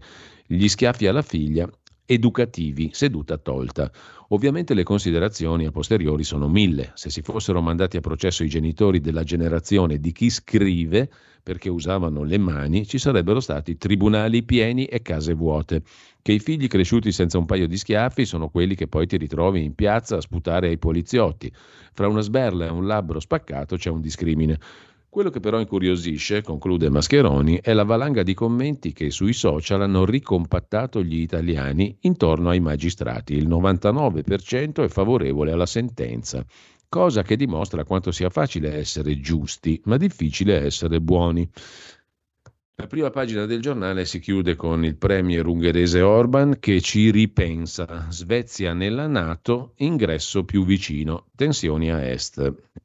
Lasciamo il giornale, un'occhiata la diamo anche al mattino di Napoli, qui c'è una notizia con foto che lancia un allarme. C'è una discarica nel sottosuolo di Napoli, da frigoriferi a materiale edile, 500.000 metri cubi di schifezze nei rifiuti delle cavità napoletane. Il sottosuolo di Napoli è una gigantesca discarica Gianluca Minin sta esplorando le cavità di Napoli per conto del comune che ha predisposto un piano di indagini nel ventre di Napoli. Quotidiana la visita di cunicoli e antiche cisterne della città. Ad ogni esplorazione eccezione fatta per rari casi, lì sotto troviamo immensi cumuli di pattume gettato dai napoletani nei decenni e cresciuto fino a creare colline di immondizia sotterranea. Quant'è la spazzatura nascosta nelle viscere della città, non solo di sopra? Dai frigoriferi al materiale edile al pattume ordinario. Dal dopoguerra la discarica aumenta. Potrebbe essere di almeno 500.000 metri cubi. Incredibile ma vero. Intanto lasciamo il mattino, diamo un'occhiata anche al tempo di Roma. Il tempo è cauto, Sardegna al fotofinish, elezioni regionali e poi dal primo piano del quotidiano romano L'informativa del ministro Piantedosi da inizio anno feriti 31 agenti, a Firenze e Pisa fatti isolati, il decreto PNRR, fondi e progetti rimodulati e patente appunti, come abbiamo visto prima da Italia Oggi, nei cantieri, e poi Vannacci, indagato per il suo libro e Unione Europea assediata dai trattori. L'Unione Europea accelera sulle modifiche alla politica agricola. Dal tempo passiamo a Repubblica. La Sardegna punisce Meloni è il titolo principale, lo spoglio infinito, interrotto in alcuni comuni, dà la vittoria di misura alla candidata PD 5 Stelle. Ora, scrive Stefano Folli, comincia una partita tutta da scrivere. Il commento di Stefano Cappellini, la populista che si è persa il popolo, cioè Giorgia Meloni, la trappola del voto disgiunto, il sogno dei giallorossi, il grande flop di azione Italia Viva, Conte che rivendica il suo metodo, il sindaco Truzzu ripudiato nella sua città, l'isola che anticipa un destino. Repubblica saluta anche Ernesto Assante, un malore improvviso ha portato via il giornalista musicale di Repubblica a soli 66 anni, lascia la moglie e due figlie. Aveva iniziato a scrivere per Repubblica giovanissimo a fine anni 70, ma c'è anche un pezzo di Ezio Mauro che da par suo ricorda Lenin, Vladimir Ilyich Ulyanov, detto Lenin, la vertigine del potere. Andiamo alla consorella di Repubblica, la stampa di Torino. Apertura sulla Sardegna, schiaffo al governo, PD e 5 Stelle, la lezione agli alleati riluttanti e poi finisce, scrive Flavia Perina, già direttrice del quotidiano del Movimento Sociale Il Secolo d'Italia, finisce il mito di Giorgia l'Invincibile. Marcello Sorgi, molto da par suo, commenta in prima pagina la maggioranza paga l'effetto manganello. C'è anche Giletti, l'uomo che parla come un bambino, come lo definì immortalmente la portavoce del Ministero degli Esteri russo Maria Zakharova. Ritorna il giornalista che parla come un bambino con la sua verità. Il ritorno in Rai, la politica, i rapporti con l'editore Cairo. Le uscite di Massimo Giletti dalla RAI e poi dalla 7 non sono mai state pacifiche, scrive Michela Tamburrino in prima pagina sulla stampa. Sempre dalla stampa il giudice che dice sì alle sberle ai figli, ma dove finisce l'educazione? si domanda la stampa e poi Vladimiro Zagrebelski che risponde a Luca Ricolfi, l'idea della sinistra blu e gli equivoci sui diritti. Luca Ricolfi aveva fatto ieri un'intervista dicendo che la sinistra deve tornare a essere blu, a occuparsi del popolo, degli operai. e sempre dalla prima pagina della stampa, piante dosi, la polizia due pesi e due misure, scrive Giovanni De Luna, e il PNRR, la stretta sui comuni, spunta il bonus badanti, scrive il quotidiano torinese. Vediamo anche la verità di Maurizio Belpietro, il titolo a tutta pagina, l'antifrode dell'Unione Europea che bracca l'Edi Suma Oro, l'inchiesta su coloro che facevano i buoni i buoni nel senso di buon cuore, accoglienza, antirazzismo. Poi ai negri non gli piaceva il cibo, il riso, dicevano loro, eh, gli stessi sumaori. I familiari del deputato con gli stivali, chiedo scusa, finiscono nel mirino dell'ente di Bruxelles, dell'antifrode dell'Unione Europea, l'OLAF, che ha fatto un blitz in Italia. La cooperativa degli indagati avrebbe usato illecitamente fondi comunitari. La compagna di Abubakar ha tre immobili in Belgio, messe in microspie sulla sua auto, racconta Giacomo Amadori a prima pagina e a pagina 8 della Verità. Anche l'Unione Europea indaga sulle cooperative di Lady Sumaoro, che maneggiava tutto questo all'insaputa del marito, divenuto poi deputato con gli stivali. Anche l'ufficio antifrode dell'Unione Europea ha messo nel mirino i familiari del deputato stivalato e ha fatto un blitz in Italia. L'ipotesi è che abbiano utilizzato i finanziamenti presi dal Fondo Sociale Europeo in maniera illecita. Spuntano anche tre immobili in Belgio. La suocera incolpa gli immigrati. Questi qui, questi negri appunto, va detto proprio come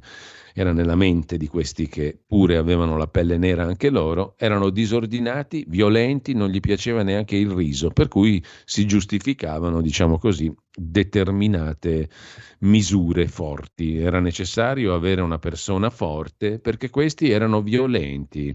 La signora Muka Mitzindo, la suocera del deputato stivalato, si giustificava così con i pubblici ministeri. Questi rompevano gli armadi, sradicavano i bagni, erano ospiti indisciplinati, ci voleva la forza, diciamo così.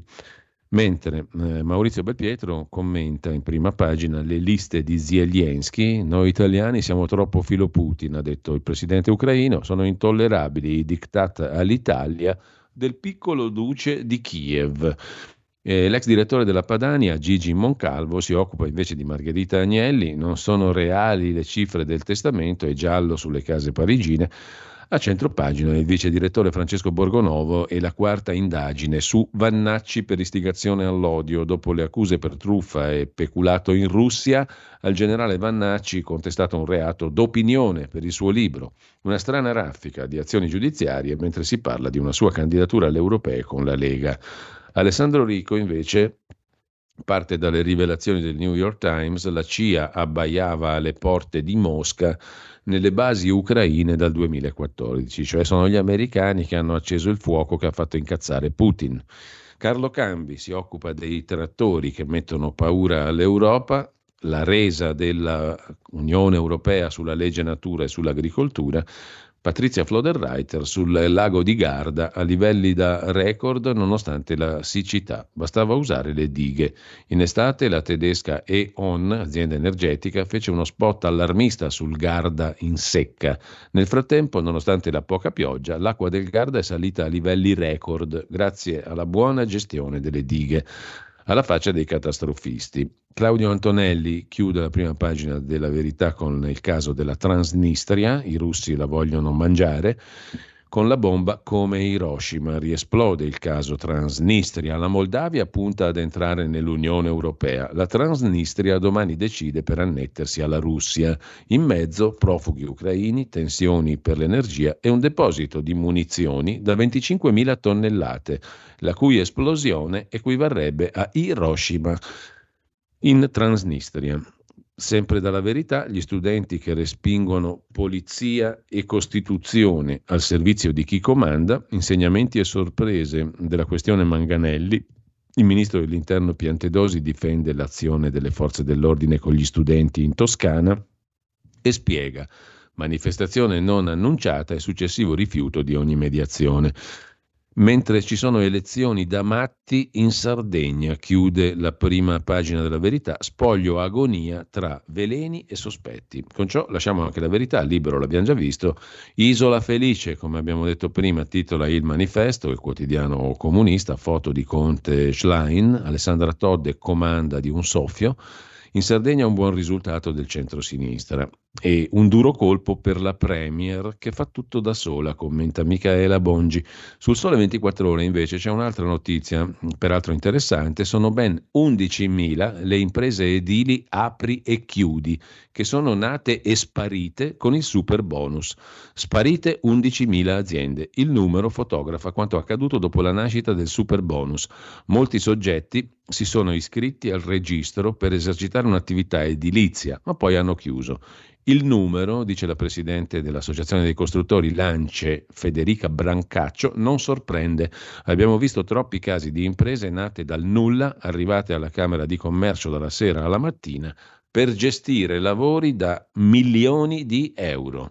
Intanto in tema di sicurezza lavoro, da ottobre la patente a punti per le imprese che lavorano nei cantieri sul PNRR, i commissari, arriveranno i commissari, il commissariamento contro i ritardi, piano 5.0 6,3 miliardi per le imprese italiane, scrive il quotidiano di Confindustria. Il foglio si occupa delle elezioni sarde con il direttore Cerasa, offrono buone notizie le elezioni in Sardegna per il futuro dell'opposizione ma anche della maggioranza. La Sardegna che bellezza, scrive snobisticamente il direttore del foglio. Aprite gli occhi, ragionate. Ci sono molte buone notizie dalle elezioni sarde, per tutti, sia per gli sconfitti che per i vincitori.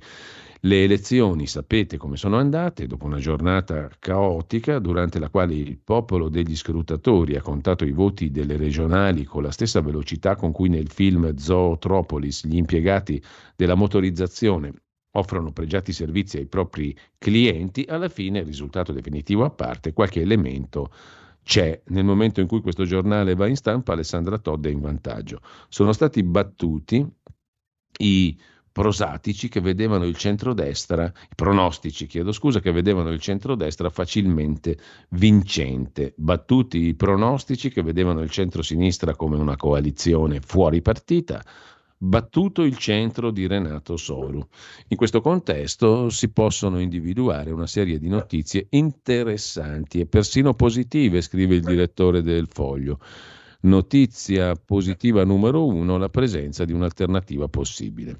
E il regime è già finito, perché il regime è stato battuto dalle elezioni sarde. Vittoria di misura, Meloni sospetta. Il commento di Giuliano Ferrara, altro che deriva autoritaria. L'Italia è semplicemente il solito casino, ma con una certa stabilità, scrive il fondatore e primo direttore del Foglio Giuliano Ferrara. Il cannonau di Conte, scatenato vola a Cagliari, si riprende la fascia da federatore e Campacavallo, il voto in Sardegna metafora d'Italia, risultato in orario da Sanremo e seggi improvvisati, scrive Salvatore Merlo. Chiudiamo con l'Andreas Version di Andrea Marcenaro, non si sa mai abbastanza di nessuno, scrive Marcenaro, nemmeno di Bob Dylan, 82 anni, origini a Odessa, ma guarda a te, e ebreo, mica in quanto fedele, più come marchiato a fuoco. Odiava John Lennon, bravino diceva, ma quel testo di Imagine una vergogna imperdonabile. E gli stava sullo stomaco Nelson Mandela. Si era battuto, certo, contro l'orribile carcerazione, ma non lo sopportava come fazioso statista alleato comunque con gli arabi per distruggere Israele. Ci regalò tantissime emozioni Bob Dylan, militante a favore di Israele e dell'Ucraina, fino a lasciarci perfino degli aforismi. La gente, scrisse Bob Dylan, raramente fa quello in cui crede, fa quello che è conveniente e poi si pente. E lo disse, tenderei a supporre, senza conoscere né Paolo Mieli né Ellie Schlein, conclude Andrea Marcenaro.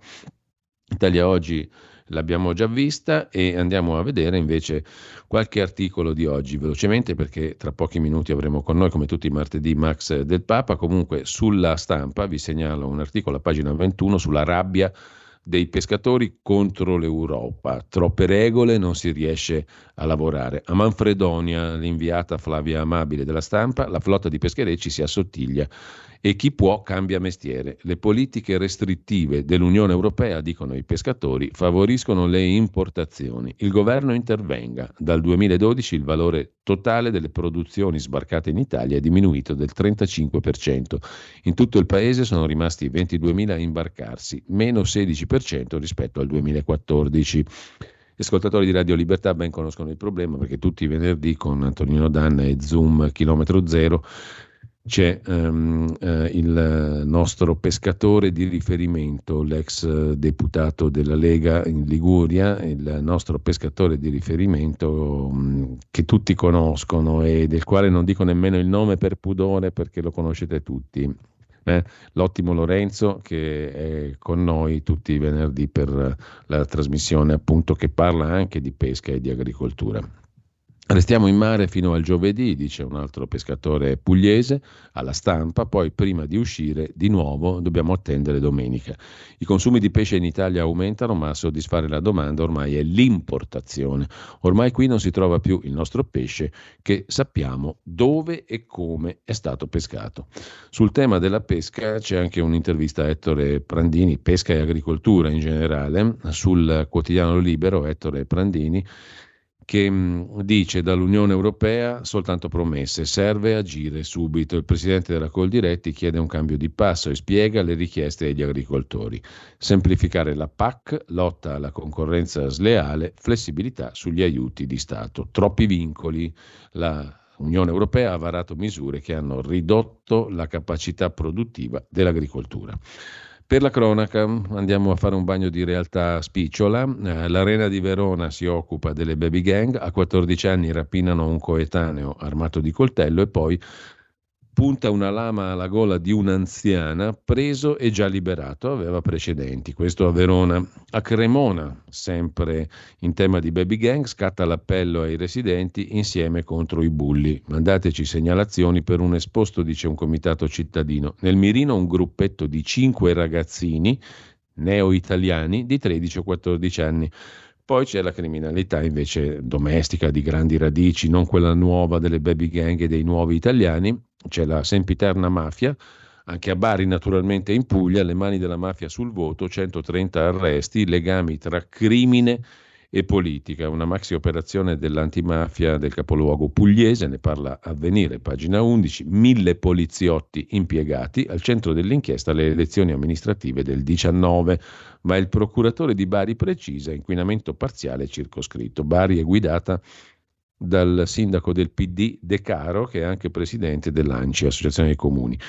Su questo vi consiglio il dorso barese di Repubblica dove c'è la cronista giudiziaria eccellentissima Chiara Spagnolo che si occupa dei voti dai clan.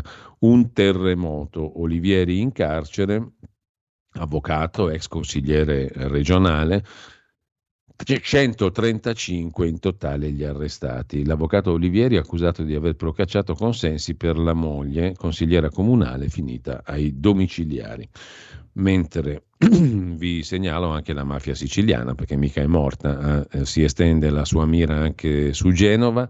Qui lo racconta Tommaso Fregatti sul secolo XIX di Genova di stamani, le mire della mafia su Genova, il fedelissimo di Provenzano faceva affari con i boss locali. Inchiesta della Guardia di Finanza sul raggiro orchestrato dalle aziende di pesce congelato. Conosco bene quelle persone, se dico una cosa devi sapere che è quella, dice l'uomo di um, Provenzano in Liguria. Mm, il business è quello delle, del pesce congelato, um, sulle quali la mafia siciliana aveva messo il suo interesse. Poi c'è la Camorra, naturalmente, e quindi andiamo a Caivano. Il mattino di Napoli se ne occupa anche stamani. Il piano dei clan di Camorra per isolare Don Patriciello. Auto sospette nel piazzale della chiesa. SOS del parroco, si muove la procura. Ci fermiamo un attimo, un po' di musica e poi Max del Papa. Ehi tu, non trovi più il segnale di Radio Libertà sulla tua radio DAB? Non disperarti, risintonizza. Sì, ma come? È facile, tasto menu, poi scegli il tasto corrispondente alla ricerca automatica dei canali, attendi qualche minuto e tutte le stazioni DAB della tua zona saranno disponibili.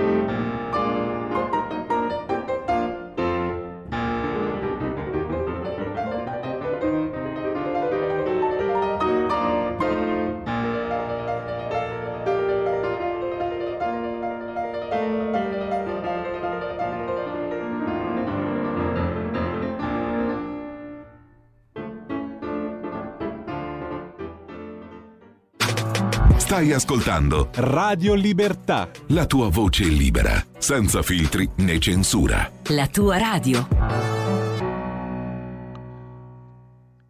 Forse non tutti sanno che il 27 febbraio, proprio oggi, del 1854, il compositore tedesco Robert Schumann venne salvato da un tentativo di suicidio nel fiume Reno e in virtù di questo il calendario musicale oggi ci ha portato dalle sue parti, talché abbiamo ascoltato prima del senatore Bergesio un pezzo all'entrata dalle scene dal bosco, Vals Zenen, che pronuncia orribile, e adesso un pezzo umoresco, opera 20, Hastig, il secondo movimento dell'umoresque, eh, dei pezzi diciamo così mh, leggeri, capirai, una roba meravigliosa, composti da Schumann il quale se voleva ammazzare e fu salvato appunto nel 1854, proprio oggi, il 27 febbraio. Tutto questo non ha nulla a che fare con ciò di cui parliamo adesso, ovvero fu vera Giorgia, qui abbiamo un profeta, attenzione, permettetemi di essere un po' leggero e burlesco, perché a prendersi sul serio ci si annoia mortalmente, soprattutto quando si parla di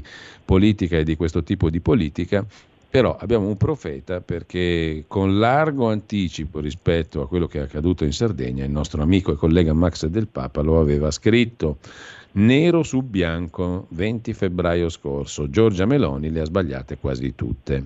O no, Max? E qui, c'è da, qui c'è, molti si dovrebbero ammazzare. come Schumann, no, purtroppo, no, no, purtroppo meno male Schumann. che non ci riuscì perché ha scritto robe molto belle per pianoforte soprattutto. Eh, infatti, fortuna che l'hanno salvato lui. Eh, infatti. Molti. Eh, Beh, sì, io così, è difficile che mi sbaglio su no, tra, tra, l'altro tu scrivevi proprio letteralmente, andrà incontro a pesanti bagni di realtà elettorale e cercherà di mettere sì. le solite pezze, cioè ci si avvicenda, mettiamo un paraculo al posto di un altro nel cerchio eh, magico eh, sì. e sì. diciamo quattro fregnacce populiste in più. Sei proprio un cinico, eh, Max. Sì, ho il coraggio del peggio. Difatti, infatti il peggio arriva. Poi, no, ma ha già cominciato, eh? Ha già cominciato. E qui si capisce l'intelligenza o la stupidità politica, perché tu hai preso una, un, un, un, rovescio, hai preso un bagno, tra l'altro in maniera anche molto crudele perché l'hai preso per, per qualche dollaro in più di voti, nel senso che proprio ti hanno fregato a photo finish. E, e, io insomma... No, ma poi tra l'altro so... cioè, l'hai preso proprio in pieno perché quello lì è, il candidato che hai voluto con tutte le tue forze e che si è preso una bastonata proprio a casa sua, cioè nella Cagliari sì. di cui era sindaco. Sì, e io posso per quel poco che so... È la classica tramvata amici... questa, no? È una tramvata e non, e non mi pare che gli amici sardi, cagliaritani che ho fossero così inclini a votare il cosiddetto campo largo, cioè non hanno votato questa, non hanno votato questo qui e hanno cominciato però a dare la colpa, cioè ragionano sempre in termini, no, quello ci ha boicottato, Forza Italia ci ha boicottato, è stato, è stato Salvini che ci è venuto tra... Ma insomma, qui se tu cominci a ragionare così invece di fare i conti con la tua realtà, duri poco perché non sei intelligente politicamente. Quindi vedo che hanno già cominciato a fare lo scaricabarile, a fare eh, chi ha tradito chi, eh, no, non, le colpe ce le ha tutte lei, almeno per quelle che ho visto io. Ecco, tu parli delle ricette sì. che mh, Giorgia Meloni presumibilmente metterà in campo, no? E alcune le sta già iniziando a mettere. L'avvicendamento nel cerchio magico e l'incremento della retorica populista. Però tu scrivi anche che questo cerchio magico non è magico affatto, perché letteralmente tu scrivi è fatto di deficienti, parenti eh, e sì, parassiti. Sì. sì, ma è così. Cioè, trovane uno. Questi, questo è sempre il problema di un leader. Cioè Beh, insomma, ti posso dire Mantovano, non, il sottosegretario Mantovano non è né deficiente né parente né parassita. No, no, assolutamente, infatti è disperato pure lui. è disperato, vorrebbe fare come Schumann. Eh, però tutto il resto, insomma, sai, un Mantovano non fa primavera, tutto il resto tu lo vedi. Eh, Ecco, tu parli anche mezzo, di un eh. partito eh. rimasto infantile. Questo partito comunque eh, rimane il partito che prende più voti nel centrodestra, prende anche se voti, stavo sì. dando un'occhiata prima al voto di lista. Beh, la Lega c'ha poco da essere serena perché è riprecipitata a un 3,8%. Tanto per sì. dire, i riformatori sardi, che nessuno sa cosa siano, hanno il 7,1%, il partito sardo d'azione al 5,4%, Forza Italia supera il 6,3%. Sardegna al centro 20, boh, non so cosa sia, prende molti più voti della Lega, tanto per dirne una. Anche l'Alleanza Sardegna, partito liberale, col 4,1 supera il 3,8% della Lega. Fratelli d'Italia rimane al 13,6% e il Partito Democratico è il primo partito della Sardegna col 13,8%, che non è una gran roba, eh? o no? Che è tutto dire, che è tutto dire. Questi sono voti, c'è tutta questa dispersione, sono tutti voti dati, non dico per allegria, ma per protesta sì. Il secondo partito della coalizione di Alessandra Todde sono i 5 Stelle con il 7,8%, ecco, che praticamente è come Forza Italia. Insomma. Qui siamo a surrealismo puro proprio. Eh. Cioè i grillini sono una setta che avrebbe dovuto già estinguersi, perché non hanno assolutamente niente, non si capisce come continuino dopo anche i ecco, disastri operati però sai ehm, no. eh, Max scusami se ti interrompo ma non è un, una volontà di interrompere quanto di entrare nel merito di un ragionamento che tu fai coraggiosamente anche su un partito che adesso è al governo perché comunque al di là del voto in Sardegna non credo che ci saranno strav- o meglio non lo so tu prevedi che ci saranno stravolgimenti negli equilibri di maggioranza a livello politico a livello di Roma a livello di coalizione di centrodestra e di governo non lo so, credo di no, probabilmente. No, però, no. però tu vedi qui già dentro questa coalizione e questo partito leader che è Fratelli d'Italia qualcosa che non va, no?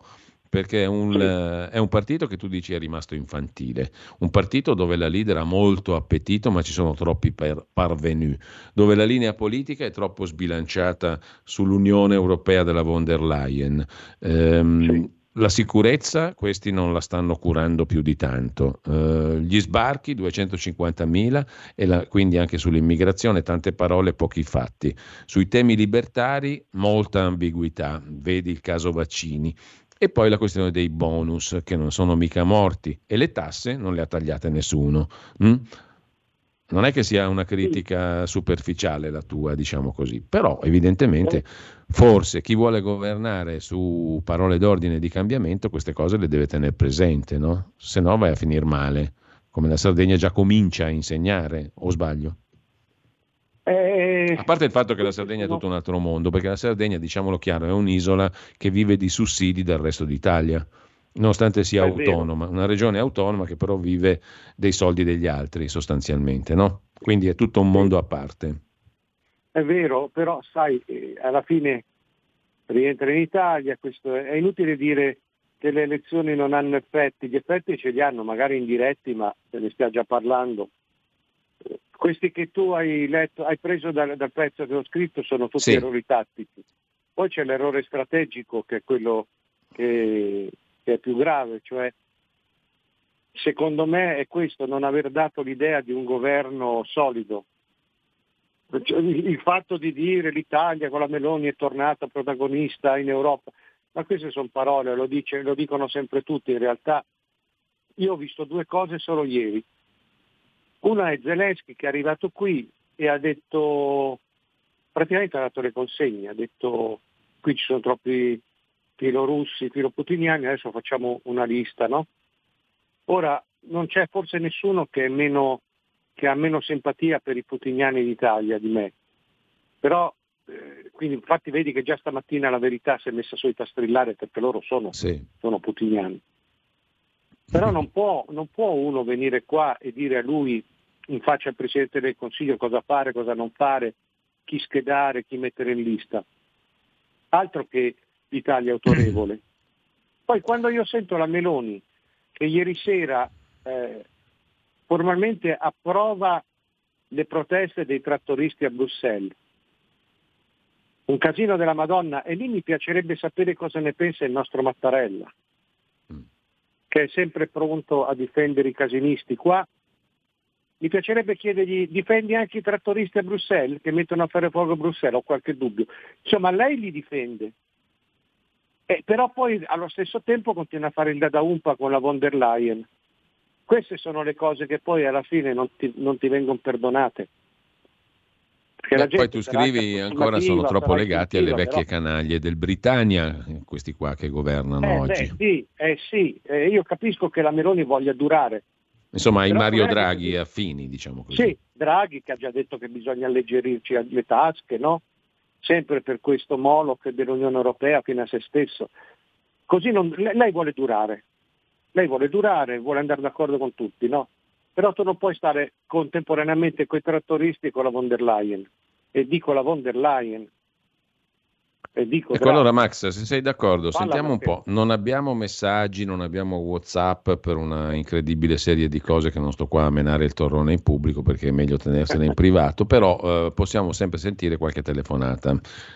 Una alla volta, chiedo conferma alla regia perché anche in questo caso dobbiamo mettere molte tare, però allora ehm, apriamo le linee telefoniche, sentiamo i commenti eventuali di chi ci sta seguendo, continueremo a farlo anche dopo, quindi potete chiamare allo 02 92 94 7222, ripeto 02 92 94 7222, chiedo a Francesco in regia di comunicarci l'arrivo di eventuali telefonate, giusto appunto. Intanto però, ehm, Max, eh, mi sembra che la tua analisi preventiva possa essere un'analisi che mh, ha a che fare fino a un certo punto con il voto in Sardegna, no? perché ha a che fare invece con una cultura di governo che tu scrivi sostanzialmente ancora molto incerta, molto legata ai vecchi poteri, molto poco nuova, molto poco liberale. No? Liberale, non parliamo di libertarismo, perché quello non se ne vede neanche l'ombra, diciamo così. E d'altra parte, anche proprio da un punto di vista di cultura generale, tu dici qui non c'è stata quella rivolta contro le follie walk, il linguaggio corretto e via dicendo. Ecco, ecco, e si è cercato troppo questo. di addomesticarsi con i poteri, quelli che hanno comandato sempre, anche nei ministeri, anche a Roma, no?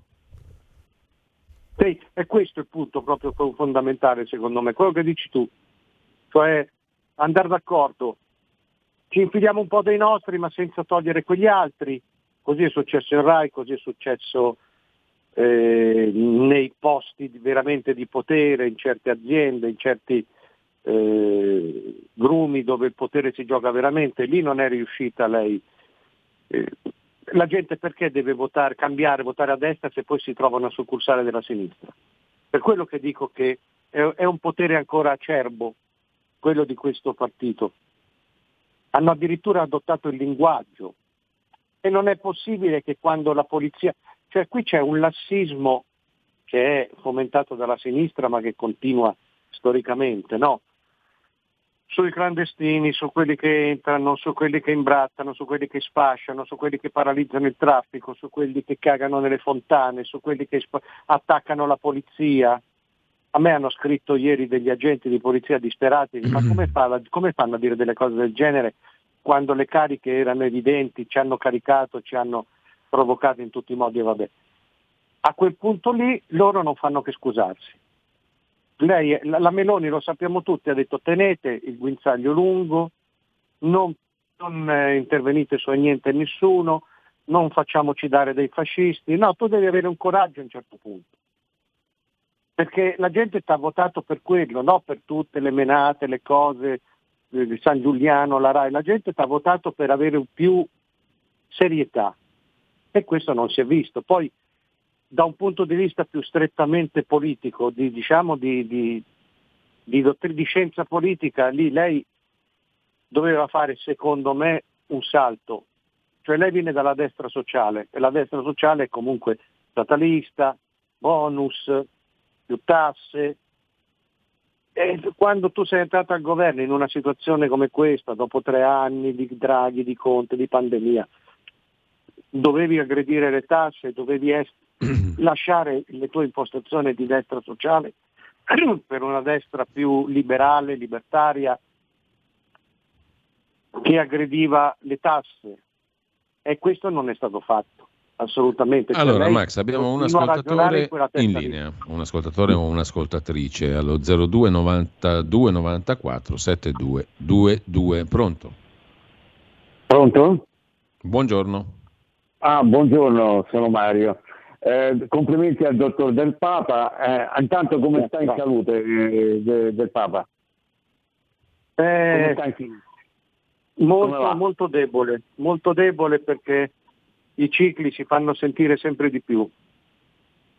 Io le, le mando un grandissimo abbraccio, le sto molto vicino. Grazie, eh. grazie, se grazie. fossi un credente preghe, pregherei pure, per chi crede, insomma, anche per lei. Va bene. Comunque le voglio bene. e comunque volevo farle una domanda, dottor Del Papa.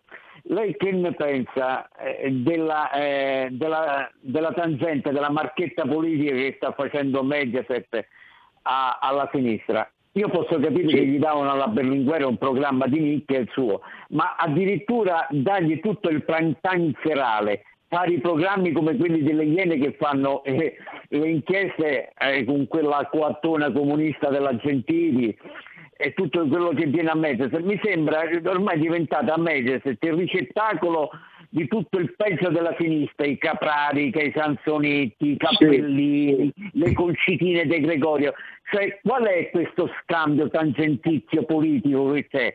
Addirittura questo stanno contribuendo molto eh, ai successi elettorali, elettorali. la destra si è suicidata, va bene cioè, che cosa c'è in cambio di Mediaset alla sinistra? Ah, sì. Laura Berlinguer, che addirittura Bene. vice direttrice del PD5. Mi dica lei. Ciao, grazie. Max. Sì.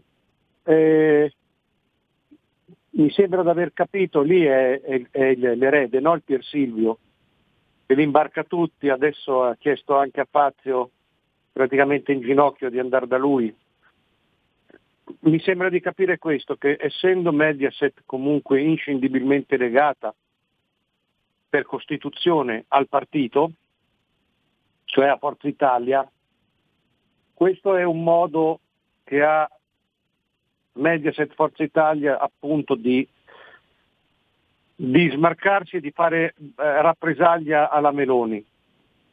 Cioè lì loro, eh, Pier Silvio si vuole parare a sinistra, noi sappiamo perfettamente che Forza Italia sta facendo un gioco molto ambiguo, cioè da una parte loro sono alleati con la Meloni, con Salvini, dall'altra, soprattutto in Europa, sono di fatto alleati con la sinistra, con la sinistra mediterranea, col PD, c'è tutta la questione dei popolari europei, eccetera, eccetera, è anche stucchevole.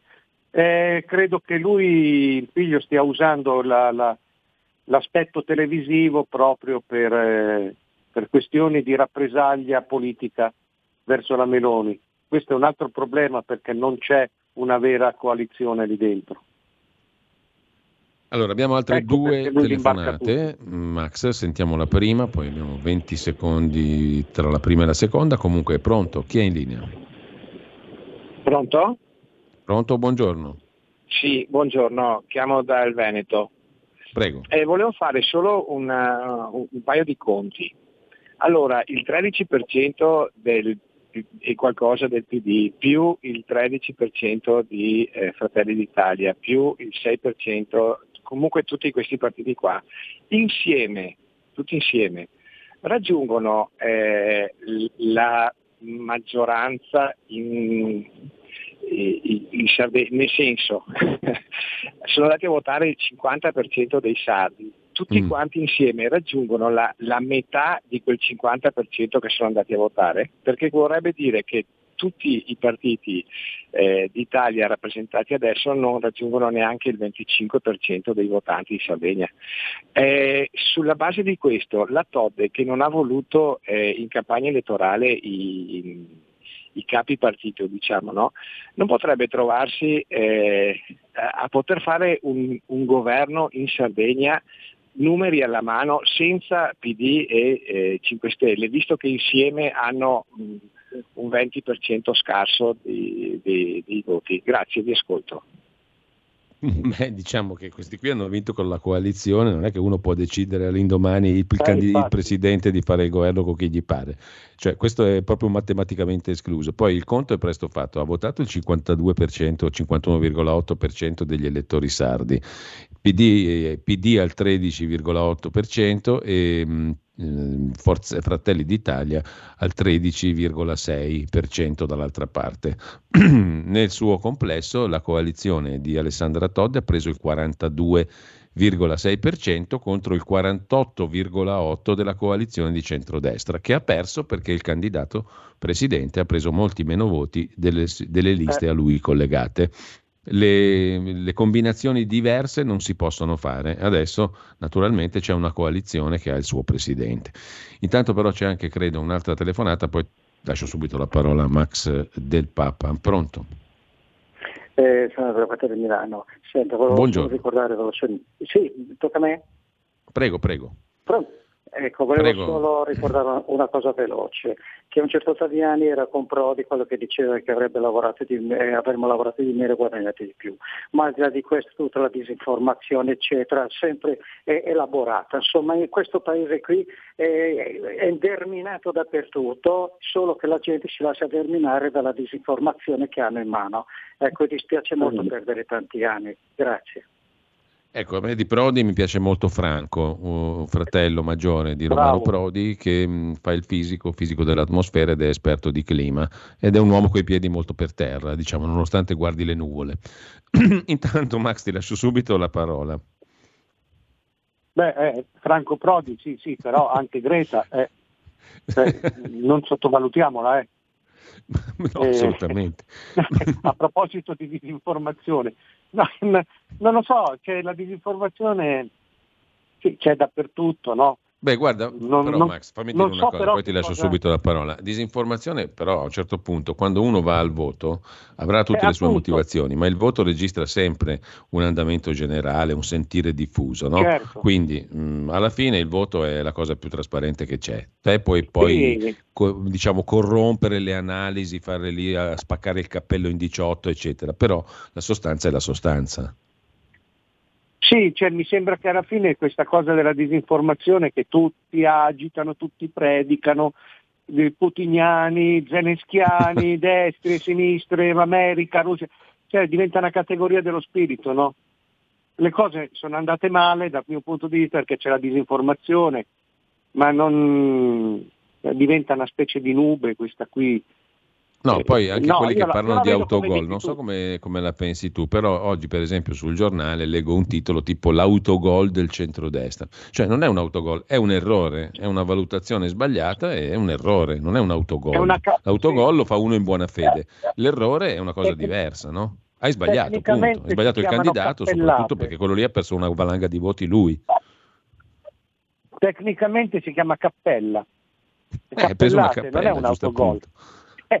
Cioè l'hanno sbagliata e basta, sì, è, è un errore, è una, una- una topica. Insomma, se li scegliessero meglio, si mettessero meglio d'accordo. Io poi continuo a dire qui, vabbè, questo Todd non sarà stato non sarà stato forse il candidato ideale, però le insinuazioni come quelle di Dagospia, che è un sito, cioè, adesso si è collegato con, con i grillini, si è collegato con Travaglio, ma noi sappiamo che D'Agostino agisce solo di pura rappresaglia, adesso lui si è messo a odiare la Meloni solo per questioni pubblicitarie, perché la Meloni ha fatto passare non so quale normativa che penalizza una certa raccolta pubblicitaria, D'Agostino è così. Ma fa insinuazioni, cioè il problema qui non è tanto che il candidato, che sì, gioca anche quello, che la Meloni è prepotente, che no, è proprio un fatto, secondo me, di, di- di poca eh, coerenza. Cioè lei non è, non è una questione, Mm. l'errore è essere troppo spalmati sull'Unione Europea, fare Sì, quell'ambiguità. sì, sì, quello che dicevi tu, è una linea politica, quello. insomma, alla fine poi quello, rimane sarà, quello, sarà eh. curioso vedere alle prossime- ai prossimi appuntamenti elettorali cosa succede. Intanto Max, noi dobbiamo chiudere qua, io ricordo alle ascoltatrici e agli ascoltatori di farsi un bel giro su Il Faro di Max del Papa, perché lì trovate anche un bell'articolo ne hai già parlato, credo, ieri con Pierluigi Pellegrin sui manganelli e su questi ragazzini, diciamo, teneri che mh, si sfaldano sotto i colpi del manganello. C'è un altro bel pezzo di Domenico Cacopardo su Italia Oggi che dice la stessa cosa. Anch'io da piccolo, da ragazzino comunista, ho preso un sacco di legnate, ma insomma sono anche formative Succede. le legnate talvo- talora, Appunto. talvolta. Succede. Io ringrazio Max del Papa. Eh, Grazie Max e buona, buona giornata. Grazie a tutti voi, buona giornata. Tra pochissimo, eh, dopo la pausa musicale dello stop delle 9.30, liberamente con Giovanni Sallusti e a seguire la scuola di magia con Claudio Borghi Aquilini. Avete ascoltato la rassegna stampa.